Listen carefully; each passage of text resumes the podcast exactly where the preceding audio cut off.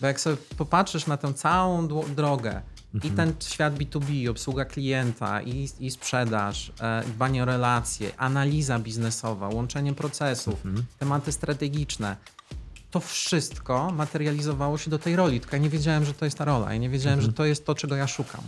Ja mam wrażenie, że w tym świecie takim e-commerce'owo-retailowym też jest trochę takie poszukiwanie pewnego new normal. Ja się nie skupiam na wiesz, rekomendacjach czy, czy podpowiedziach, dlatego że to jest fajne, tylko jakby co ja robię użytkownikowi, ja mu oszczędzę czas po prostu. Czasami się wydaje, że lecimy feature, feature, feature i nie wiem, sprzedaż, sprzedaż, sprzedaż. No tylko, że w ten sposób też możesz sobie na przykład dłu- dług technologiczny wygenerować, tak? To nawet, wiesz, ostatnia kampania, która jest zrobiona, że każdy jest inny, każdy jest super, to wiesz, to nie jest po prostu hasło dla nas. Próba trochę, wiesz, zmiany perspektywy nie na zasadzie, jakie funkcjonalności, tylko jakie problemy chcemy rozwiązać. Staraliśmy się złapać esencję, czym może być produkt Superfarm właśnie na urządzeniu mobilnym.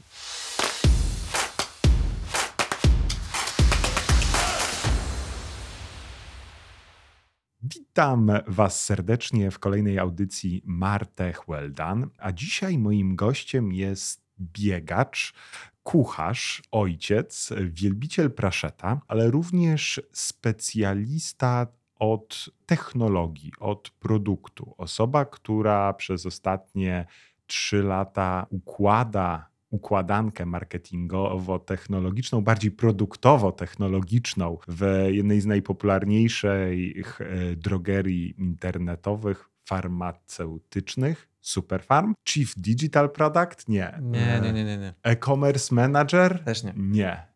E, Maciej Maćkowiak, dzięki, że zgodziłeś się być moim gościem. To zacznijmy od tego. Takie stanowisko, które w pełni tłumaczy to, czym zajmujesz się w Superfarmie. Czy Ja to nazywam główny produktowiec. Po prostu. Główny produktowiec. To chyba tak najlepiej po polsku, jak miałbym powiedzieć. Faktycznie buduję taki zespół produktowy wewnątrz organizacji. Jest Chief Digital Officer, to jest, to jest mój szef, Michał, Mhm. pozdrawiamy. Natomiast e, jeszcze jedna mała rzecz, to nie jest tylko internetowo, tak? To jest jednak, my jesteśmy retailerem, Mhm. mm, a nasz zespół cyfrowy no, wychodzi mocno poza ten taki świat e-commerce'owy. No tak, e-commerce można tak jakby zaszufladkować do przeglądarki internetowej, ale to wtedy trzeba by było oddzielić kwestię mobilną, no bo to już nie przeglądarkę internetową, No. a jak pojawiają się jakieś interfejsy w punkcie sprzedaży, w posach, czyli jakieś kioski tego rodzaju rzeczy, to znowuż to też by był, dla mnie to jest wszystko internet, nie? Jest popularny internet rzeczy, jeżeli coś jest połączone do A, Tak, to, to, sieci. to tak, to masz rację, to można tak na to patrzeć. No, u nas to jest e, jakby, okej, szeroko pojęty digital, o, tak to się ładnie O, nazywa. digital może lepszy, jest, jest Tak. lepszym pojęciem od internetu. Maćku, jakbyśmy chcieli powiedzieć, bo teraz jesteś głównym produktowcem, szefem Tak. produktu firmy, która wchodzi, nawet według mnie wy nie wchodzicie w transformację cyfrową. Dla mnie Superfarm jest, pro, e, jest firmą, która jest cyfrowa. Tak ja ją odbieram jako konsument. Ale jakby nasi słuchacze mieli poznać, jak wygląda ścieżka do zostania głównym produktowcem w jednej z y, wiodących firm w Polsce. To jak wyglądała twoja kariera do tej pory, jakbyśmy tak mogli w skrócie opowiedzieć? A, to była kariera, która w dużej mierze polegała na poszukiwaniu e, siebie. Jak miałbym gdzieś tam zacząć, bo widziałem e, w notatkach, chciałeś aż zapytać o Accenture, które było takim totalnym początkiem moim. E, Cóż, no, zachłysnąłem się konsultingiem, jak Mhm. wiele absolwentów Wielkiej Różowej, czyli SGH. em, I to był taki gdzieś pierwsza rzecz, tak, chciałbym, chciałbym popracować w konsultingu. To nie do końca był mój klimat. No, tym A czego bardziej- ci tam brakowało? w zasadzie były takie dwie rzeczy. Pierwsza, tak jak projekty były bardzo fajne, tak to był taki moment, to był 2008 rok, bardzo dużo analityków, konsultantów nagle pojawiło się w biurze, do tego stopnia, że my w biurze Mhm. e, Accenture nagle siedzieliśmy w kuchni, bo po prostu nie było gdzie, gdzie miejsc, bo jakby budżety zostały powstrzymywane i to było tak może, może, może niekoniecznie. Mhm. A dwa, ja miałem takie małe, no nazwijmy to marzenie, żeby po studiach ruszyć z jakąś firmą tak w świat, spróbować różnych ról, spróbować Mhm. różnych, być w różnych lokalizacjach. I to mi dawał Reuters. Tak, E, I to było to Accenture- zaraz tak, to był szybki przeskok faktycznie, bo e, Accenture to było tylko pół roku. a taka pierwsza faktyczna praca po studiach, a później ruszyłem z Reutersem w świat, no tak to Mhm. należy nazwać. Japonia, E, Wielka Brytania. tak, tak. Zaczęło się od Gdyni, to już było naprawdę fajne, bo tam było takie młode, back-office'owe biuro, Mhm. su, super takie wejście w klimat, e, praca z klientem na pierwszej linii absolutnie, bo w obsłudze klientu. Mhm. I stamtąd, no tak, była taka jakby wewnętrzna rekrutacja, różne otwarte stanowiska, wszystkie sprzedażowe, bo taki był program w Reutersie, Mhm. tak było to zaplanowane. No i wybrałem faktycznie Tokio. Gdzie Daleko. Znaczy z Warszawy do Gdyni, no to jednak pendolino dwie godziny jesteś, ale Tokio to jednak Tokio kawa- jest kawałeczek dalej, natomiast y, wiesz, ja już w wieku 15 lat wyjechałem z domu, bo ja już w liceum byłem w innym mieście niż y, oryginalnie. Jestem z Konina, w liceum byłem w Warszawie. No więc się uśmiechnąłem, że no jak już się wyjechało raz, no to się będzie wyjeżdżać dalej. Nie? Więc to Tokio jakoś Mhm. tak wyszło. Ja zawsze jakąś tam drobną taką fascynację Japonią miałem, więc jak się otworzyła możliwość popracowania tam, no to jasne. No jeszcze z dużymi bankami inwestycyjnymi. To był taki fajny czas dla mnie, bo mm, cały czas mocno poszukujący. Tak? Mhm. Ja, wydawało mi się przez długi czas mojej drogi zawodowej, że jakby moim światem jest to B2B, Mhm. gdzieś tam blisko sprzedaży. Trochę będąc zainspirowanym przez mojego ojca, bo on jakby w tym kierunku karierę robił. To całkiem udaną, więc no tak to jakoś wyszło. Mhm. E, że, że mówię, fantastyczny czas em, takiego ekspata, e, dużo intensywnej pracy. Na pewno E. na początku kariery zawodowej też kształtowanie, możliwość obcowania z takimi wieloma Ojejku, to kulturami. było tam. niesamowite. Kultura to jest jedna, ale wiesz, potężne organizacje, z którymi się Mhm. współpracowało, standardy jakości. Ja powiem tak, ja tam się o obsłudze klienta, o doświadczeniu klientów nauczyłem potwornie dużo, mimo że to jakby nie był główny cel tej roli. Mhm. Natomiast fakt, że jestem w kraju, w którym ta obsługa jest na nieziemskim wręcz poziomie, Mhm. w którym przechodzień na ulicy, który kompletnie nawet nie mówi po angielsku, chce mi pomóc, bo widzi, że jestem zgubiony. Mhm. Miałem taką sytuację na jednym z dworców, gdzie tam chciałem pojechać zwiedzić jakąś jedną rzecz i stoję z mapą i ewidentnie widać, że jestem zgubionym e, turystą. E, Podchodzi jakaś Japonka, która z kolei nie w ząb po angielsku. Ja, nie, ja po japońsku tam kilka słów, bo to był taki jak gdzieś, gdzieś tam początek. I tylko padła nazwa miejscowości, do której chcę dojechać. I ona od razu, moment objawienia, Mhm. Spojrzała na tę tablicę, pokazała mi na zegarku, kiedy jest najbliższy pociąg, zaprowadziła mnie do kas biletowych. Powiedziała pani w okienku, jaki ma mi sprzedać bilet, ja tylko zapłaciłem.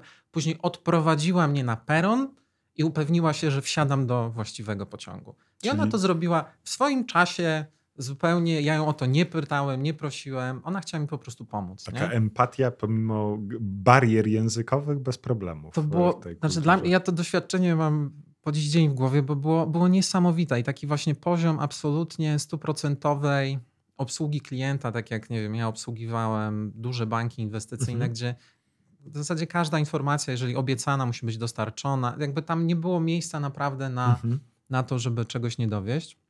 I to było to doświadczenie, a później z kolei skok do Londynu, do takiej roli analityka przy zarządzie, bo to tak Okej. e, wyglądało, to się nazywał analityk strategii. Faktycznie było takie biuro strategiczne, które pracowało zaraz przy zarządzie Reutersa. I coś, czego też chyba wtedy aż tak bardzo jeszcze nie doceniałem, ale z perspektywy zobaczyłem, z czym ja miałem do czynienia w sumie w bardzo młodym wieku, bo Mhm. ja miałem 27-28 lat, pracowałem w tamtej roli i pracowałem, kurczę, na kilkumiliardowym biznesie, na strategicznych projektach, które my musieliśmy wyliczyć na zasadzie, ok, Mhm. czy to się spina, czy nie wiem, wartość tego projektu ma sens, nie ma sens i tak dalej, i tak. Więc układanie, e, czy pomoc w układaniu takiego wielkiego Mhm. tortu, kurczę, no to No. tak z perspektywy było naprawdę super doświadczenie.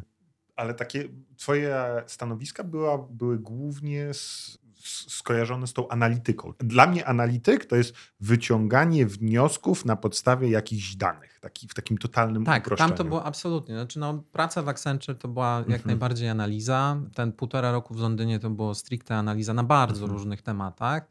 E, Do tego była obsługa klienta i sprzedaż, czyli taki Mhm. jakby profil. E, I później z powodów prywatnych wracam do Polski, bo z moją obecną żoną, wtedy jeszcze dziewczyną, stwierdziliśmy, dobra, na jakieś jedno miejsce chcemy postawić.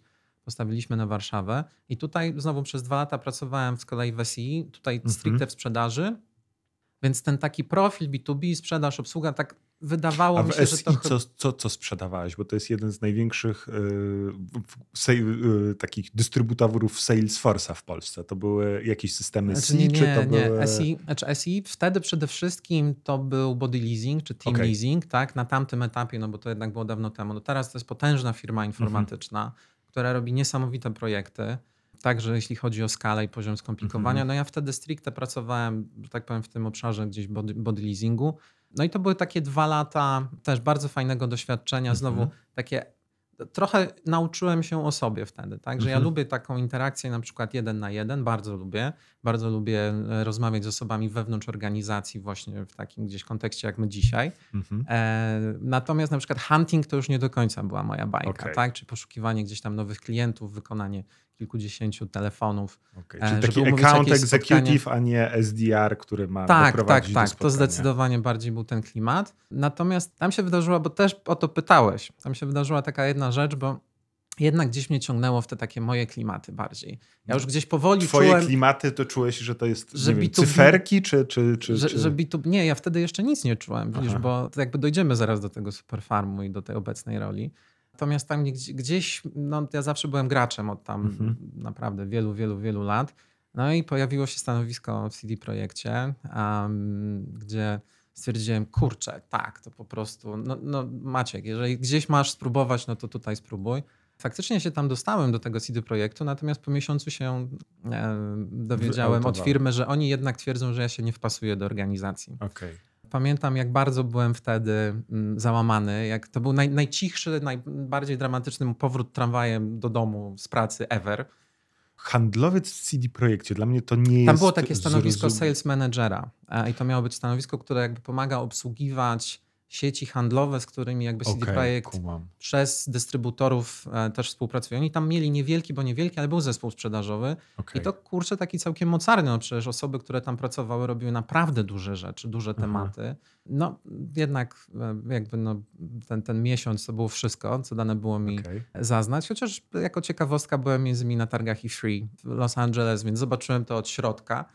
Tak więc no, tyle o siebie. Natomiast paradoksalnie w momencie, w którym powiedzieli mi dziękujemy, Mhm. tak dosyć mocno powiedziałbym jednostronnie, to był taki moment, okej, nic gorszego się już nie może stać. W No, sensie, Maciek, zostałeś, no nazwijmy to wprost, wyrzucony z firmy, tak? Bo coś nie zagrało. Wydaje mi się to tak, jak my wyliczamy czerny, czyli odpływ klientów. I to taki po miesiącu Mhm. To nie jest wyrzucenie z firmy, bo ty nie miałeś okresu, żeby udowodnić, że. Wiesz co, natomiast ja na to, y, okej, no używam to oczywiście teraz tak trochę na zasadzie hiperboli, tak? Mhm. Ale jeżeli już to przeszedłem, no to co się może gorszego zdarzyć, tak? Mhm. I to był też taki moment, w którym faktycznie no, dosyć szybko trzeba było czegoś poszukać. Mi się momentami no, zwiększył trochę apetyt na ryzyko, więc mówię, kurczę, klimat startupowy, to jest, to jest jakby to. To była taka kolejna rzecz na liście, którą ja chciałem gdzieś tam zrealizować, a gdzieś przez network swój poznałem jednego z najlepszych chyba mentorów w moim życiu do tej pory. To był rok krótkiej, no w sumie krótkiej, ale bardzo intensywnej i niesamowicie dla mnie cennej współpracy z Makiem Filipkowskim, bo on był inwestorem e, w Mobile Media i ja tam z jednej strony właśnie miałem znowu być no, trochę takim hunterem, bo Czyli- cały czas gdzieś tam czułem, że to jest, że ten B2B to jest moje, handel, tak? tak. I to był ten corporate wellness, a z drugiej strony był mobile match, czyli to taka już bardziej e-commerce'owa zdecydowanie mm, jakby podstawa. Mhm. Koncept biznesowy był bardzo fajny, to mi się e, e, podobało. I ja przez ten rok, i to zresztą był część feedbacku, że od Maka, gdzie no, na koniec się absolutnie zgodziłem, no ja nie jestem hunterem, tak? Mhm. Jakby mi się wydawało, że ja że byłem hunterem, bardzo może chciałem być tym hunterem. Wymaga bardzo specyficznych takich cech charakteru, takich, takiego bycia brutalnym czasem, takim męczącym, bym powiedział, albo nieustępliwym. To trzeba mieć wewnątrz siebie. Ja też nie czuję, żebym był hunterem, natomiast Mhm. nasz szef sprzedaży na przykład, on po prostu ubóstwia złapać za telefon i zadzwonić tak na zimno. Nie? No, w każdym razie ta część z kolei taka powiedziałbym gdzieś y, bliżej samego serwisu. No, to były Mhm. takie moje pierwsze faktyczne kroki pracy nad jakimś produktem. No, no okej, nie całościowo tam dużo, jakby ja robiłem dosłownie jakąś tam niewielką część tego, Natomiast to był taki jakby pierwszy moment, w którym jest, oho, to jest ciekawie. To był taki Okej. naprawdę pierwszy taki moment, tu, tu jest ciekawie, jakby to jest ten, ten obszar. I stamtąd faktycznie mm, wtedy y, przeszedłem po, po roku do Agito i Wchłoniętego przez Emaga. wchłoniętego przez Emaga. No wtedy tego, co ja wiedziałem, to było trochę na tej zasadzie, że no Agito było w Allegro, natomiast grupa finansowa widziała większe synergie Agito z Emagiem. No później okazało się, że jest jeszcze jeden element, jakby dla którego wykrojono Agito spod Allegro, no Allegro było Mhm. sprzedawane, więc tak jakby Mhm. dodatkowy gdzieś tam element. Natomiast zostało, ja przyszedłem w ciekawym, w ciekawym momencie, w momencie, w którym ta organizacja się bardzo mocno budowała w Polsce. Natomiast po projekcie, który jak szybko zobaczyłem, był dosyć traumatyczny dla organizacji. Bo to było przeniesienie, się na Przeniesienie- systemy emagowskie. Emag jest Rumunią. EMA, tak, to jest, to jest Rumu- No tam to jest Rumuńska. absolutny hegemon. To jest, to jest potężna firma. Wydaje, no mówimy o mniej Takie- więcej skali Allegro. Allegro w Polsce. No, to, to, jest, to jest mniej Jeżeli więcej. chyba w ten- nawet nie bardziej, tak, mi się, tak, tak sobie myślę. Możliwe. Natomiast z y, bardzo fajną koncepcją showroomów, to jakby tam Mhm. ten biznes bardzo mocno się, się spinał. Natomiast tutaj jakby samo to przejście na systemy emagowskie już zobaczyłem, że zostawiło niezłą traumę w organizacji. Bo jak wszedłem, Mhm. ja się miałem zajmować e, doświadczeniem klientów. Jak wszedłem, to zobaczyłem, że tam jest masę takich tematów, gdzie w sumie właśnie na poziomie systemowym, kurczę, nie do końca wiemy, co się dzieje, tak? Że systemy robiły coś, nie, jakby nie do końca wiedzieliśmy, dlaczego pewne rzeczy się działy. I to było takie, mówię, moje pierwsze pół roku było w zasadzie trochę sprzątanie jeszcze po tym projekcie. W takim obszarze bardziej doświadczenia klientów. Mhm. Chociaż ciekawostka, jednym z pierwszych tematów, które dostałem w ramach doświadczenia klientów, było coś totalnie niecyfrowego, czyli zaprojektowanie nowego pudełka dla mm, Agito czy później Emaga, tak? Dla- takie i doświadczenie otwierania otwierania zakupów. własnej, z własnej Więc z dostawy. bardzo, różnych, Okej, z bardzo różnych dziedzin. Natomiast ja tam zbudowałem cały taki proces analizy doświadczenia klientów, zbierania, później analizowania NPS-u, na tej podstawie tworzenia z kolei Mhm. inicjatyw projektowych, które dotykały różnych gdzieś elementów organizacji. Jakby dostałem Czyli w Emagu już wszedłeś w rolę takiego produktowca. Już powoli, nie było. Nie powoli. Było... Tam było bardziej cały czas doświadczenie klientów i ten taki customer experience to, był, to było coś, co no, bardzo mi się podobało. Do, doszły też elementy takie dodatkowe do tego podobania się, Mhm. no bo tam mój wczesny szef Remek Szanowski zaproponował mi po raz pierwszy poprowadzenie własnego zespołu. I to był taki znowu moment gdzieś tam przełomowy, bo mm, był zespół projektowy a, do poprowadzenia. Dla mnie no, kolejne nowe doświadczenie. Ja pamiętam, to był jeden z bardziej szalonych lat w życiu. To był 2016 rok. Ja mniej więcej w tym samym momencie zostałem poproszony o poprowadzenie zespołu, czyli zupełnie nowa rola. Dzieci. Tak, urodził się syn, dokładnie, i dostałem do poprowadzenia projekt rebrandingu Zagito na EMAG. To duże trzy takie, takie. Trzy, spo, trzy bardzo duże klocki. To mi na pewno pomogło w kwestii priorytetów, bo jakby ten czas z gumy, a też A to w zarządzaniu projektem jest najistotniejszy element. jedna z ważniejszych pewnie rzeczy. Tak. No i plus to, że ja naprawdę chciałem mieć odpowiednią, odpowiedni czas dla, dla własnego syna, bo to było bardzo istotne dla mnie.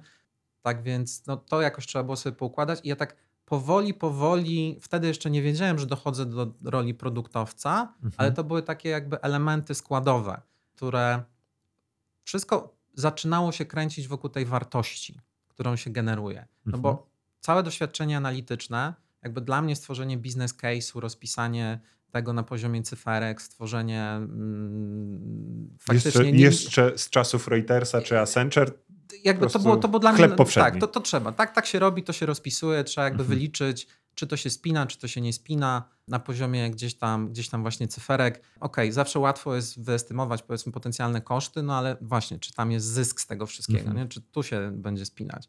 Więc to był jakaś tam jeden taki element do tej układanki. Drugi element kwestii poszukiwania wartości to było to, że no, EMAG jest potężną firmą i projekty, które oni robili, oczywiście patrzyli bardzo mocno przez pryzmat całej grupy. Bo to, co oni zrobili, nie wiem, niewielkiego powiedzmy na potrzeby rynku rumuńskiego, no to jak sobie przeliczysz przez e, ruch, konwersję i tak dalej, to Mhm. wychodzi, że u nich niewielki projekt to jest i tak więcej niż było u nas wtedy. Nie? Tak, u nich skok o ten 1% to jest y, cały zysk pewnie w Polsce emagowski. No może, może Co, coś takiego, więc ale- jak nie wiem, dla nas takim projektem, który był niezwykle istotnym, było odpalenie rad online, żeby one Mhm. działały w takim właśnie trybie online'owym, no to był kłopot gdzieś tam z przeznaczeniem ludzi na ten projekt e, na poziomie centralnym, no bo Mhm. no okej, no nie wydawał się aż tak strategiczny, tym bardziej, że oni mieli to inaczej u siebie rozwiązane te e, kredyty, bo oni zbudowali swój produkt taki kredytowy, Mhm. E, Trochę jak Allegro Finanse. mm, Tak więc e, no, trzeba było sobie zacząć radzić jakby z tym, co jest. Czyli Mhm. nie za każdym razem odpalamy inicjatywy, tylko patrzymy już, jakie narzę- jakimi narzędziami dysponujemy. I Mhm. z tego próbujemy wykroić wartość. Bo z mojego doświadczenia takie duże podmioty jak Agito czy nie wiem, Zalando, Booking, one w kontekście technologii, którymi się posiłkują, to bardzo często jako firmy technologiczne uważają, że technologia jest ich przewagą konkurencyjną i one tworzą własne narzędzia albo korzystają z tych narzędzi takich zewnętrznych bardzo delikatnie. Jak, jak to było w Agito? Czy nie wiem, stał pod spodem jakiś Salesforce, SAP czy inna Nie, rzecz? tam wiesz czy... co, staliśmy na customach. Na customach. Na, na customach. I to powiem ci szczerze, no, niektóre z tych customów to robiły na mnie bardzo, bardzo duże wrażenie, no bo ja nie pamiętam dokładnej liczby, ilu było programistów w momencie, w którym ja tam byłem, Mhm. ale mówimy wiesz, o kilkuset osobach, nie? które są tylko w zespole technologicznym. W związku z tym Mhm. rozwiązania, które były tam robione, znowu na poziomie systemowym były, no ja powiem tak, ja wyszedłem później z tych customów, więc to, co mi na przykład EMAG dał, to była niesamowita wiedza o procesach, Mhm. o tym, jak rzeczy powinny być poukładane, o pewnych strukturach, jak to można zaprojektować, nie? Tak od strony wiedzy na temat e-commerce'u, procesów wewnętrznych i to tak od ściągania ruchu Mhm. na stronę do zapakowania pudełka, na, nawet do procesu e, zwrotów i reklamacji, Mhm. to procesowo oni to mieli świetnie porozwiązywane, tak? Nie wiem, byli jednymi w zasadzie z pierwszych, którzy oferowali wiesz, wysłanie kuriera po twoją paczkę zwrotną, nie? Tak Mhm. na etapie gdzieś tam zwrotów. No, Myśmy to byli jed- 2017-18 to nie było standardem. To, to, Wiesz, to no, było byliśmy- innowacją. Tak, wiesz, my jak nie wiem, robiliśmy na przykład e, wdrożenie opcji wnoszenia ciężkiego AGD do Mhm. domu, no to zrobiliśmy taki, wiesz, no jakby pełen zakres, ok, wnosimy tam wszystkie podłączenia i jakieś tam rzeczy, chociaż no akurat z usługami był mm, mały kłopot, natomiast sam fakt, że wiesz, ktoś to wniósł, przyniósł i znowu, to było jedne z pierwszych, gdzie myśmy to w zasadzie przez pewien czas w ogóle mieli jako część, że tak powiem, e, podstawowej naszej oferty. Bo Nawet EMAG nie... działał w takim modelu łączonym, że tam był i marketplace, i własna właśnie. sprzedaż, Tak, czy tam wiesz, był... Tak, bo na początku, jak, na początku wydawało się, że tą główną nogą będzie sprzedaż własna. Mhm. Chociaż tych produktów było coraz więcej gdzieś tam marketplace'owych, natomiast na początku była sprzedaż własna i wydawało się, że to będzie ten główny kanał. No Agito historycznie Agito było było znane raczej tak. sprzedaż własna. Tak, Agito było też znane bardziej z takiej tej części powiedzmy gdzieś elektronika, AGD Gry. i tak No. dalej. To, to, natomiast EMAG bardzo mocno stawiał na kategorię, która wewnętrznie nazywała się softline, czyli Mhm. e, mówimy o zabawkach, mówimy o kosmetykach, mówimy jakby o całej takiej, wiesz, wielkiej kategorii, nie wiem, dziecięcej, więc to były takie produkty. I też ciekawa rzecz, w momencie, w którym ja przyszedłem, to w zasadzie mówimy, nie wiem, o 3-4 miesiącach po moim przyjściu, no coś ten model biznesowy się nie spina. No, No, i EMAG wszedł do Polski dosyć intensywnie. Tam chyba nawet jakaś telewizja się zahaczyła i tego rodzaju. Mo, może, może mi się myli, ale ja pamiętam, że istniał, ale no nie wszedł z takim sukcesem jak Wiesz co, tak, no i to na przykład była pewna trauma dla organizacji, no bo poszły nagle, wiesz, zwolnienia grupowe, nie? I to Mhm. takie, tam chyba, nie wiem, około 100 osób musiało odejść. Mhm. I wydaje mi się, że no, jakby pewna trauma tych zwolnień nigdy nie została później zrzucona z organizacji. Nie? To jest taki jeden, jakbyśmy się zastanawiali, co sprawiło, że ten EMAG ostatecznie zawinął się z Mhm. Polski, no to na pewno jakby fakt, że wiesz, po tych zwolnieniach no, nadal gdzieś no, ta organizacja tak nie do końca się No e, to też, też dosyć, dosyć silna marka, bo Agito było silną marką. Agito musiała, było silną marką. musiała zostać z uwagi na właściciela przejętego zrebrandingowana i skillowana. Redirect tak naprawdę został, a później jednak ten biznes się nie spinał. Polacy jednak mają specyficzne według mnie upodobania. Oni lubią jak coś jest takie polskie. I a Emak nie wiem, czy był taki polski. Wiesz co, mo, może, znaczy tam wiesz, te pomysły były różne, no bo w pewnym momencie faktycznie postawiono bardzo mocno na marketplace Mhm. na przykład, nie? I ostatni w zasadzie mój rok w organizacji, czy półtora, no to były projekty głównie pod y, Mhm. marketplace. Też tam został zbudowany potężny, wielki zespół marketplace'owy, kilkadziesiąt osób w tym marketplace, bo to były, wiesz, i zespoły pozyskujące Mhm. klienta, później współpracujące już, e, pozyskujące merchantów, później współpracujące z merchantami tak bardziej sprzedażowo, Mhm. oczywiście wsparcie techniczne, wsparcie operacyjne. Wiesz, potężny, potężny tak naprawdę obszar, który został zbudowany. Jakby to był ten kierunek, który, którym EMAG chciał podążać.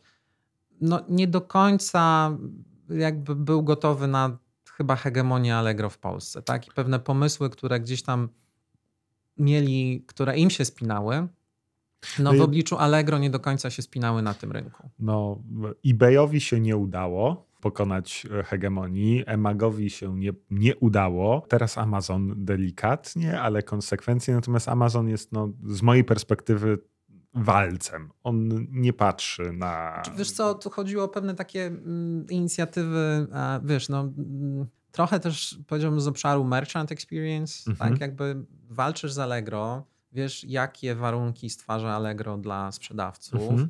wiesz ile biznesu dla sprzedawców może Generuje. generować Allegro, no to mm, wiesz, a jednym z projektów, na którym na przykład myśmy pracowali, taki wiesz, no gdzieś tam odgórna decyzja, to było one click agreement, nie? czyli taki um, online'owy proces zawierania umowy z emagiem.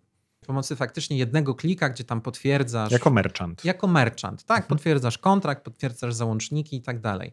Aby wszystko fajnie, tylko że jako merchant na Allegro to po prostu otwierałeś konto. Mhm. Nie? Tak więc okej, akceptujesz regulamin, działasz na tych zasadach. A tutaj nagle masz umowę kilkadziesiąt stron w zasadzie z załącznikami. Mhm. No, dla mnie to nie wydawał się najbardziej wartościowy projekt z punktu widzenia merchanta, no ale wiesz, taka była gdzieś tam Mhm. decyzja wtedy.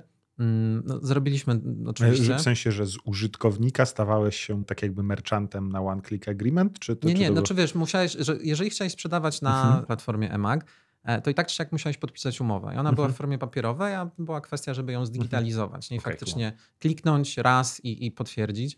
E, I znowu, to miało furę sensu z punktu widzenia grupy. Zresztą wiesz, narzędzia dla merchantów, panel, który tam był, nie wiem, dane analityczne i tak dalej. Kurczę, to naprawdę wszystko wyglądało super.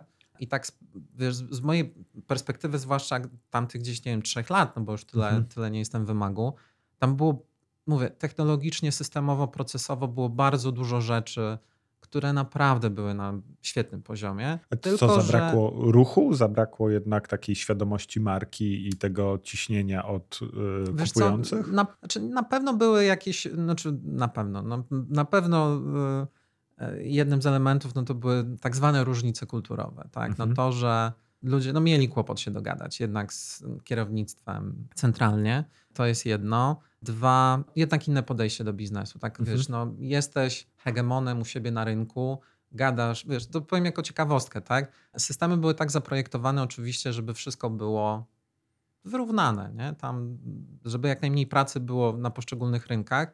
I na przykład jak raz wgrywałeś logo jakiegoś brandu, no to ono już sobie było? Mhm. I nagle przychodzi do nas Apple, taka mało znana firma ze Stanów w Polsce. Z jabłuszkiem. Tak, z jabłuszkiem.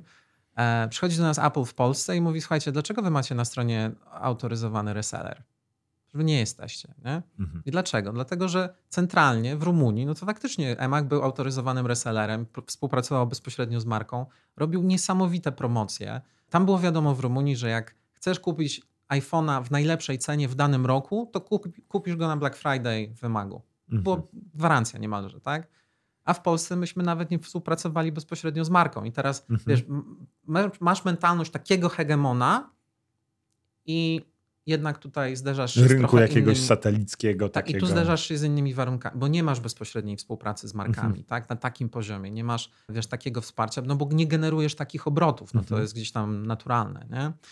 To jest, wiesz, jeden z rzeczy, które, z czego ja, wiesz, mówię to bardziej jako pewną opinię obserwatora. Mhm. Ja się nie zajmowałem bezpośrednio tematami sprzedażowymi. Ja gdzieś Mhm. tam dokładałem swoją ce- cegiełkę bardziej na zasadzie doświadczenie klienta, stworzenie zespołu opisów produktowych, zadbanie o content produktowy, stworzenie zespołu SEO-owego, zadbanie Mhm. o SEO. To były, wiesz, takie obszary, w których ja działałem, plus wszystkie projekty, które działały na doświadczeniu klienta, czyli dla tego klienta na koniec generowały wartość. Mhm.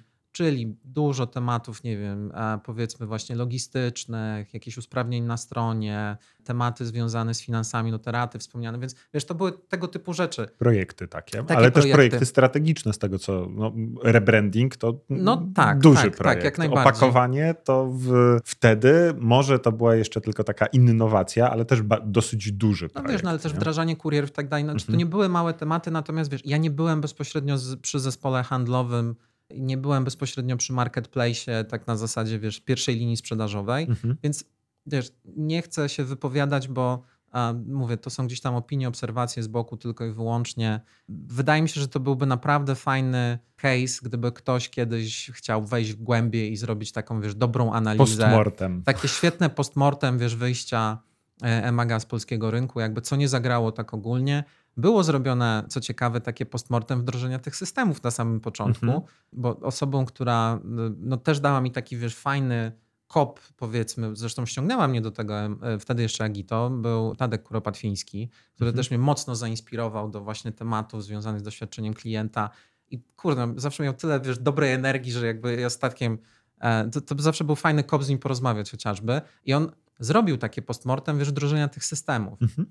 Ja mówię, kurczę, gdybyśmy bardziej spojrzeli wtedy, to był taki dokument, nie wiem, 40-50 stron, wiesz, naprawdę dogłębnej analizy takiej, wiesz, procesowo-biznesowej, co nie, poszło nie tak przy wdrożeniu tych systemów. I gdyby, wiesz, bardziej wyciągnąć wnioski gdzieś tam z tamtego, Mhm. to pewnie zagrałoby lepiej. No, ale dochodzimy do Superfarm, Tak, wychodzimy no. z Emaga. Ema, em, Emak wychodzi z Polski, ty wychodzisz z Emaga. to, to, to, wiesz co, chyba się o miesiąc rozjechaliśmy. Aha, czyli ty, ty uprzedziłeś tak jakby. Można rok. tak, można tak powiedzieć. Znaczy decyzję podjąłem przed, natomiast Mhm. w czasie się zgraliśmy niemalże idealnie, bo EMAG chyba ogłosił swoim mm, pracownikom wyjście z Polski jakoś w drugim tygodniu stycznia Mhm. e, 2020, a ja w trzecim tygodniu stycznia 2020 byłem w Superfarm. 2020 rok to jest rok pandemii, tak? To jest rok pandemii, tak. Ja przychodziłem do Superfarmu na zasadzie, to będzie fajny rok. Tylko nie do końca sobie zdawałem sprawę z tego, jak bardzo na ten rok wpłynie to, że ktoś tam gdzieś jakiegoś nietoperza ugryzł, nie? Tak, Em. bo przed twoim przyjściem, no Superfarm y, z mojej wiedzy firma izraelska, tak? To jest... y, Firma izraelska, w, jako tak, założona w Izraelu i tam posiadająca niesamowitą pozycję do tego stopnia, że Podobnie jak Emak w Rumunii. także- troszeczkę tak, ja widzę pewne, dużo podobieństw nawet, wiesz, do tego stopnia, że najdalej w Izraelu masz 5 minut do fizycznej lokalizacji, piechotą. U, to, To, to, taka, to jest taka żabko Rosman w Polsce. troszeczkę tak, nie? Mhm. Rozpoznawalność marki na tej, z tego co ja słyszałem na takim poziomie, że tam ludzie nie mówią, że oni idą do apteki, oni idą do Okej. superfarmów. Adidasy Nie? tak Adidasy, zwane. to są adidasy, absolutnie. No u nas ten model biznesowy jednak inaczej e, wygląda. Superfarm jednak zaczął od fizycznych lokalizacji, Tak, jak nie... najbardziej. I to jest przede wszystkim retailer. To też jest, Mhm. wiesz, bardzo, bardzo ważna rzecz. To jest, który cały czas zdecydowaną większość swojego biznesu jeszcze pewnie bardzo... Ja w ogóle mam pewną teorię, że my szukamy trochę, tak jak, nie wiem, branża finansowa po kryzysie tam 2008 próbowała sobie określić, że jest teraz takie new normal. Mhm. Ja mam wrażenie, że w tym świecie takim e-commerce'owo-retailowym też jest trochę takie poszukiwanie pewnego new normal. W którą to stronę... Jakby C- c- Co będzie jedno napędza drugie. tak? Nie? Dla mnie jedno Mhm. napędza drugie. To, że masz fizyczne lokalizacje i to, że masz narzędzia cyfrowe, bo jakby mm, z premedytacją nie mówię, że masz kanał e-commerce'owy, tylko Mhm. masz narzędzia cyfrowe, to się, to się świetnie uzupełnia. Tym bardziej, że pewne doświadczenia, one są bardzo trudne do tworzenia w świecie cyfrowym, chociażby przez pewną barierę zaufania Mhm. jakby z jakiegoś powodu private banking najlepiej wychodzi jednak w relacji jeden na jeden, tak? Tak. I Superfarm z tym swoim bardzo ważnym doradztwem, tak? To, Mhm. że ktoś przychodzi do nas, ma jakieś mm, kłopoty związane z pielęgnacją skóry, może przyjść, zapytać, zawsze dostanie poradę. To jest już temat, który ja bym powiedział dosyć mocno intymny, tak? Jednak kwestia zdrowia, Jednak pielęgnacji. W Polsce, w Polsce apteki s, są bardzo blisko tego lekarza, nie? To znaczy, to, to, pani farmaceutka jest w stanie doradzić. To już jest Tak. w elemencie retailera jest faktycznie ta, ten element usługi, doradztwa i. i mm, Dokładnie.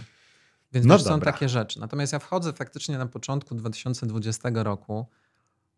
Powiem szczerze, nie spodziewałem się, co to będzie za rok. Tak? Jakby Mhm. chyba nikt się nie spodziewał. To znaczy, No, wiesz, ja przyszedłem jako człowiek od projektów cyfrowych, bo mhm. w 2019 roku Superfarm stwierdził, że jednym z filarów wzrostu, tam było kilka filarów, które zostały wyodrębnione, między innymi dwa takie ważne filary dla naszej rozmowy, to był klub lojalnościowy Mhm. i digital. To były takie Okej. dwa ważne filary wzrostu. To sprawiło. W 2020, jak przychodziłeś do organizacji, to już był e-commerce uruchomiony? Tak, tak. Był, e- E-commerce był, słuchaj, od 2016 roku. Okej. Jako stricte e-commerce. Ja jak przychodziłem w 2020 roku, to aku- przyszedłem na samą końcówkę Mhm. wyboru dostawcy dla postawienia nowego sklepu internetowego. Jak ja już przyszedłem, to była shortlista dwóch. Sklep był stawiany z mojej wiedzy. GUI, nazwijmy Mhm. to, projektował e, mm, Submarine, e, Golden Submarine. To, a, to jest ten 2020. Tak. okej, ten, e, E, czyli- a Exorico Group e, budowało backend. Exergo, UPOS, e, znaczy w pewnym sensie, no bo tak naprawdę, wiesz, jak ja przyszedłem, to już była shortlista dwóch Mhm. dostawców i ostatecznie firma zdecydowała, że będziemy nawiązywać współpracę z Exorigo UPOS we współpracy z Golden Submarine, Mhm. tak? Mm, Goldeni, e, jak my ich wewnętrznie nazywamy, Mhm. e, mieli zaprojektować e, cały interfejs, natomiast już później całą pracę deweloperską miało zrobić Exorigo UPOS. Myśmy wtedy wybrali Magento 2.3 e, i na takiej wersji był stawiany faktycznie sklep. Powiem tak, jak zrobiliśmy postmortem tego projektu, to Mhm. pierwszy, pierwszy wniosek, czy tak, jak, że tak powiem, pierwsza refleksja, którą, i tu pamiętam jak e, właśnie Remek Szanowski, siedzimy w pokoju. Dobrze, że zro- że zrobiłem to postmortem, bo trochę zamknęliśmy mentalnie ten projekt, bo on był trudny. Natomiast Mhm. jeżeli pierwszym wnioskiem jest przetrwaliśmy, to znaczy, że projekt naprawdę był trudny. Bo to był moment zmiany technologii, moment tak Pandemii. jakby. I w, połączyliście to z takimi formami, jak nie wiem, click and collect, albo Wiesz jakimiś co, tam było takimi, czy więcej jeszcze... rzeczy, tam było Mhm. więcej rzeczy. Znaczy wiesz, pierwsza, pierwsza sprawa, mamy działający sklep internetowy, Mhm. taki jaki on sobie tam wtedy był, e, dosyć mocno ustabilizowany, który nagle musi przyjąć potworną ilość ruchu. Mhm. Bo zaczęła się pandemia, a zwłaszcza nasze produkty są produktami, których no jakby Nie było nie jeszcze. możesz odpuścić, tak? Znaczy, y, pierwsze skojarzenie, wiesz, y, ten szał na maseczki, szał na środki dezynfekcyjne. Tak, to, ale to wiesz, pewne, tego... wi- wiesz, leki to też nie jest rzecz, którą Mhm. możesz sobie wiesz, gdzieś tam po prostu nie kupić. No oczywiście, Mhm. wiesz, w online są pewne ograniczenia, nie wszystkie leki możesz, ale jakby tak, no to jest nagle coś, gdzie no ludzie tak czy siak, wiesz, chcą ten zakup zrobić. I tutaj, wiesz, trochę ciekawostka, trochę pokazał. Ja mam wielki szacunek dla zespołu IT za to, co wtedy zrobili, bo my się, żeby było ciekawie, w 2020 roku myśmy się też przygotowywali na przepięcie magazynu Okej. z jednego dostawcy do drugiego. I to, wiesz, po prostu ilość projektów, które nam się nagle s- Łączenie połączyły. sznureczków takich. Ojejku, to, było jest- niesamowite. Natomiast IT przygotowywało się na to, żeby częściowo niektóre nasze sklepy stały się takimi, Mhm. wiesz, małymi hubami dystrybucyjnymi na czas przepięcia magazynu. Okej. W momencie, w którym uderzyła pandemia, to projekt, który był takim trochę backupem dla przepięcia magazynu, stał się głównym naszym projektem. I oni w ciągu chyba czterech tygodni niemalże wszystkie nasze sklepy zamienili w mini magazyny. Mhm. Co sprawiło, że jak wchodziłeś na strony różne i były czasy oczekiwania 21 dni, 30 dni, Mhm. to my bardzo szybko byliśmy, wiesz, w ciągu kilku dni, ponieważ rozłożyliśmy sobie ruch na całą sieć. I tu Mhm. jest na przykład jeden, no dla mnie to jest niesamowicie pozytywny przykład siły retailera, bo nie masz jednego magazynu centralnego, tylko masz potężne rozłożenie na całą w każdym sieć. centrum handlowym, po, y, zwłaszcza ten mm, możliwość, wiesz, odbioru osobistego, no, je, je- jest, jest przewagą strategiczną na, na, Tak, z tego tak, punktu tak, widzenia. tak. Natomiast wiesz, no, jednym z też wniosków, i tak powoli dochodzę do tej swojej roli Mhm. produktowca, jednym z wniosków y, po tym projekcie było to, że no nie bardzo tak duże tematy można robić na zasadzie projektu. Nie? Że Okej. jednak potrzebna jest ta rola product ownera w y, organizacji I jak zaczęliśmy pracę nad aplikacją mobilną, Mhm. to już bardzo mocno mówiliśmy, słuchajcie, do tego projektu potrzebny jest product owner.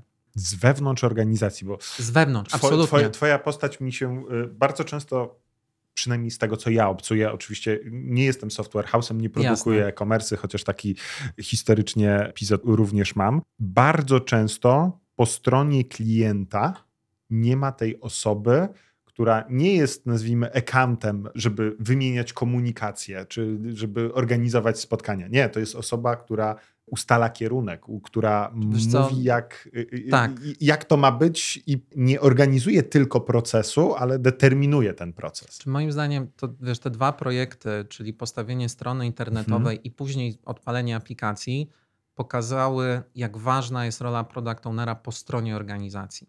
I to też wiesz, to nie może być, co jakby przypadkowo troszeczkę wyszło, bo um, wydawało nam się, że wiesz, ja tak nie byłem klasycznym, znaczy ja w ogóle nie byłem wtedy product ownerem, Mhm. jak zaczy, zaczynaliśmy projekt e, aplikacji. No ale miałeś doświadczenie z tylko e-commerce'u. właśnie do tego dojdziemy, do, nie? Do, do, do, doświadczenie z analityka, czego ci brakuje? No, Znaczy, kursu product ownera. To, właśnie wiesz co, tutaj to, to, co ci tam gdzieś napisałem o tym, wiesz, małym syndromie oszusta, tak? No. E, natomiast wydawało mi się, że my ściągniemy do organizacji takiego product ownera e, i ta osoba będzie prowadzić ten, ten projekt. E, natomiast zresztą Tomek Sadoś, który był e, PM-em e, tego Mhm. projektu na samym początku, e, no i aż tam do lata tego roku, więc półtora roku w zasadzie z tą aplikacją też spędził. Mhm. Śmiał się troszeczkę, że jestem taki PO-PO, czyli pełniący obowiązki product ownera. Okej. Natomiast bardzo szybko się okazało, że po pierwsze, mm, nie do końca pełniący obowiązki, bo po prostu product owner, a Mhm. po drugie, ja stwierdziłem, kurczę, jestem w domu. To jest ta rola. To Okej. jest to, czego ja szukałem przez tyle lat. Bo jak sobie popatrzysz na tę całą drogę i Mhm. ten świat B2B, obsługa klienta i, i sprzedaż, e, dbanie o relacje, analiza biznesowa, łączenie procesów, Mhm. tematy strategiczne. To wszystko materializowało się do tej roli, tylko ja nie wiedziałem, że to jest ta rola. Ja nie wiedziałem, Mhm. że to jest to, czego ja szukam. No, rozumiałeś procesy, y, przechodziłeś właśnie przez takie burzliwe okresy w, w, w, tych y, w różnych organizacjach, też tych y, wchodzących z międzynarodowym doświadczeniem do Polski. E, I no teraz jesteś na miejscu. Jestem- tak? Czujesz, tak. czujesz, że tak jakby swoje doświadczenie zawodowe mm, y, skie- sprowadziło cię to, czyli żeby zostać dobrym produkt ownerem, e, bo produkt ownera ocenia się po produkcie, a ja produkt Superfarmu oceniam bardzo, bardzo wysoko na polskim rynku.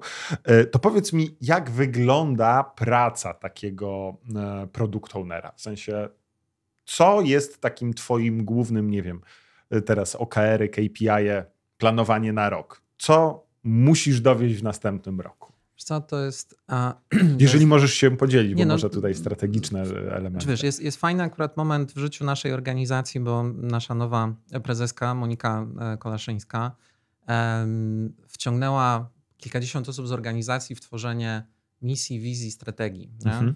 E, I ja pierwszy raz byłem uczestnikiem czegoś takiego. Za moment będzie 15 lat, jak pracuję zawodowo i zawsze to były rzeczy, które były trochę Zakomunikowane dane, na wejściu. i tak dalej, i tak dalej. Były takie ładne tam wartości rozklejone zawsze, wiesz, w salach konferencyjnych. Mhm. Natomiast ja jakby mogłem to trochę współtworzyć, więc to jest fajny moment w ogóle w życiu organizacji. Ja trochę na zasadzie, wiesz, części tego stwierdziłem, że okej, mm, ja bym chciał nieco przesunąć konwersację, którą my mamy z feature'ów, co jest Mhm. dosyć typowym podejściem, raczej na zasadzie, okej, budowania pewnej strategii produktowej. To jest proces, przez który ja teraz wewnętrznie przechodzę, Mhm. żebyśmy faktycznie sobie określili, czym te nasze produkty mają być, wiesz, pewną tożsamość tych produktów, tak? Em, jeśli chodzi o KR, to wiesz, inaczej, KPI są rzeczy, które my dopiero układamy, tak szczerze. Mhm. Dla mnie takim podstawowym gdzieś to jest e, liczba użytkowników miesięczna. Mhm. To jest taki, wiesz, jedna gdzieś tam z zmiennych. Dla Ale nowych użytkowników, aktywnych użytkowników? Mówię o aktywnych użytkownikach, tak? Czyli powiem, wiesz, monthly active users, nie? Mhm.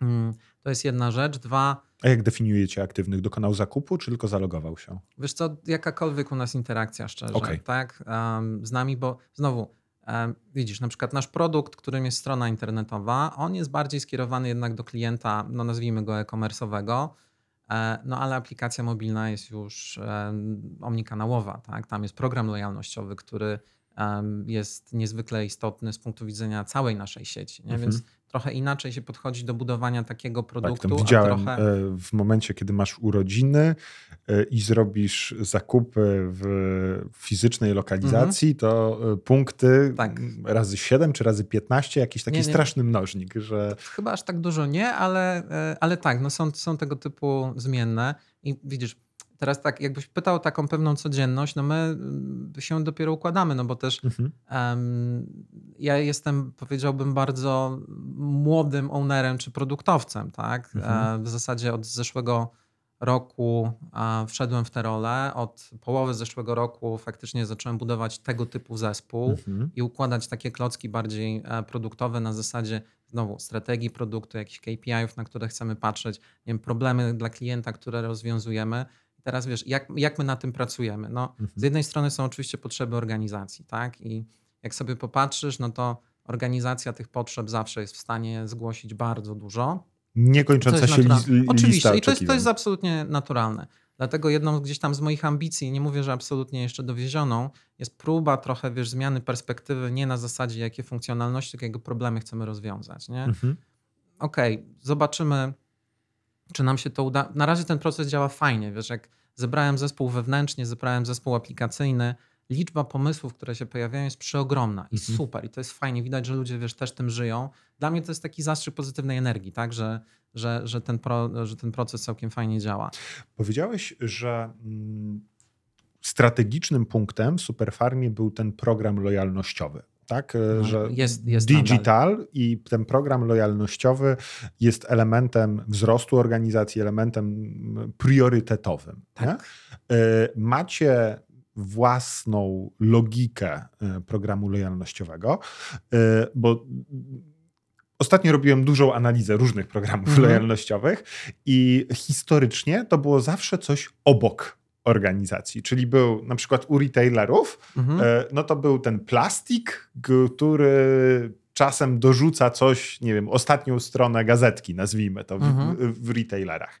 E, W mm, e-commerce to już jak jesteś aktywnym użytkownikiem, no to, to ta, ta, ta lojalność y, nie jest, według mnie, tak jakby kluczem. Nie? Okej. W, w, w takim klasycznym e-commerce. Wydaje mi się, że w Polsce dwie marki, e, Rossmann i Żabka, zredefiniowały mm, podejście do programu lojalnościowego prowadzonego przez markę. Mhm. Przynajmniej, nie wiem, może najbardziej się skupiałem na analizie tych dwóch jednak na, na, najpotężniejszych e, marek. I mm, ciekawi mnie, jak organizacja wewnątrz e, organizuje, nie wiem, zespół związany z programem lojalnościowym. Czy to jest, jest oddzielny zespół, który sobie tak czasami jest silosowość w organizacjach. To wy jesteście za SEO odpowiedzialni, to, to, to macie Tak. i zamknijcie się, Mhm. róbcie linki, róbcie content i zobaczymy, ile z organika wyjdzie. Czy, czy ta, mm, ten komórka lojalnościowa to jest, nie wiem, produkt owner programu lojalnościowego, czy to jest coś prze, przecinające organizację? Wiesz co, u nas e, osoba, która prowadzi program lojalnościowy, Justyna, jest częścią marketingu. Okej. E, m, Ma swój zespół, który za ten program jest odpowiedzialny. E, Elementy takie, wiesz, technologiczne z kolei są w zespole IT, Mhm. więc to tak w największym skrócie, jak to wygląda. Natomiast wiesz, ten program u nas, no on przenika do bardzo wielu e, elementów, no bo nie wiem, są promocje tylko i wyłącznie dla uczestników, uczestniczek programu, tak? Tak.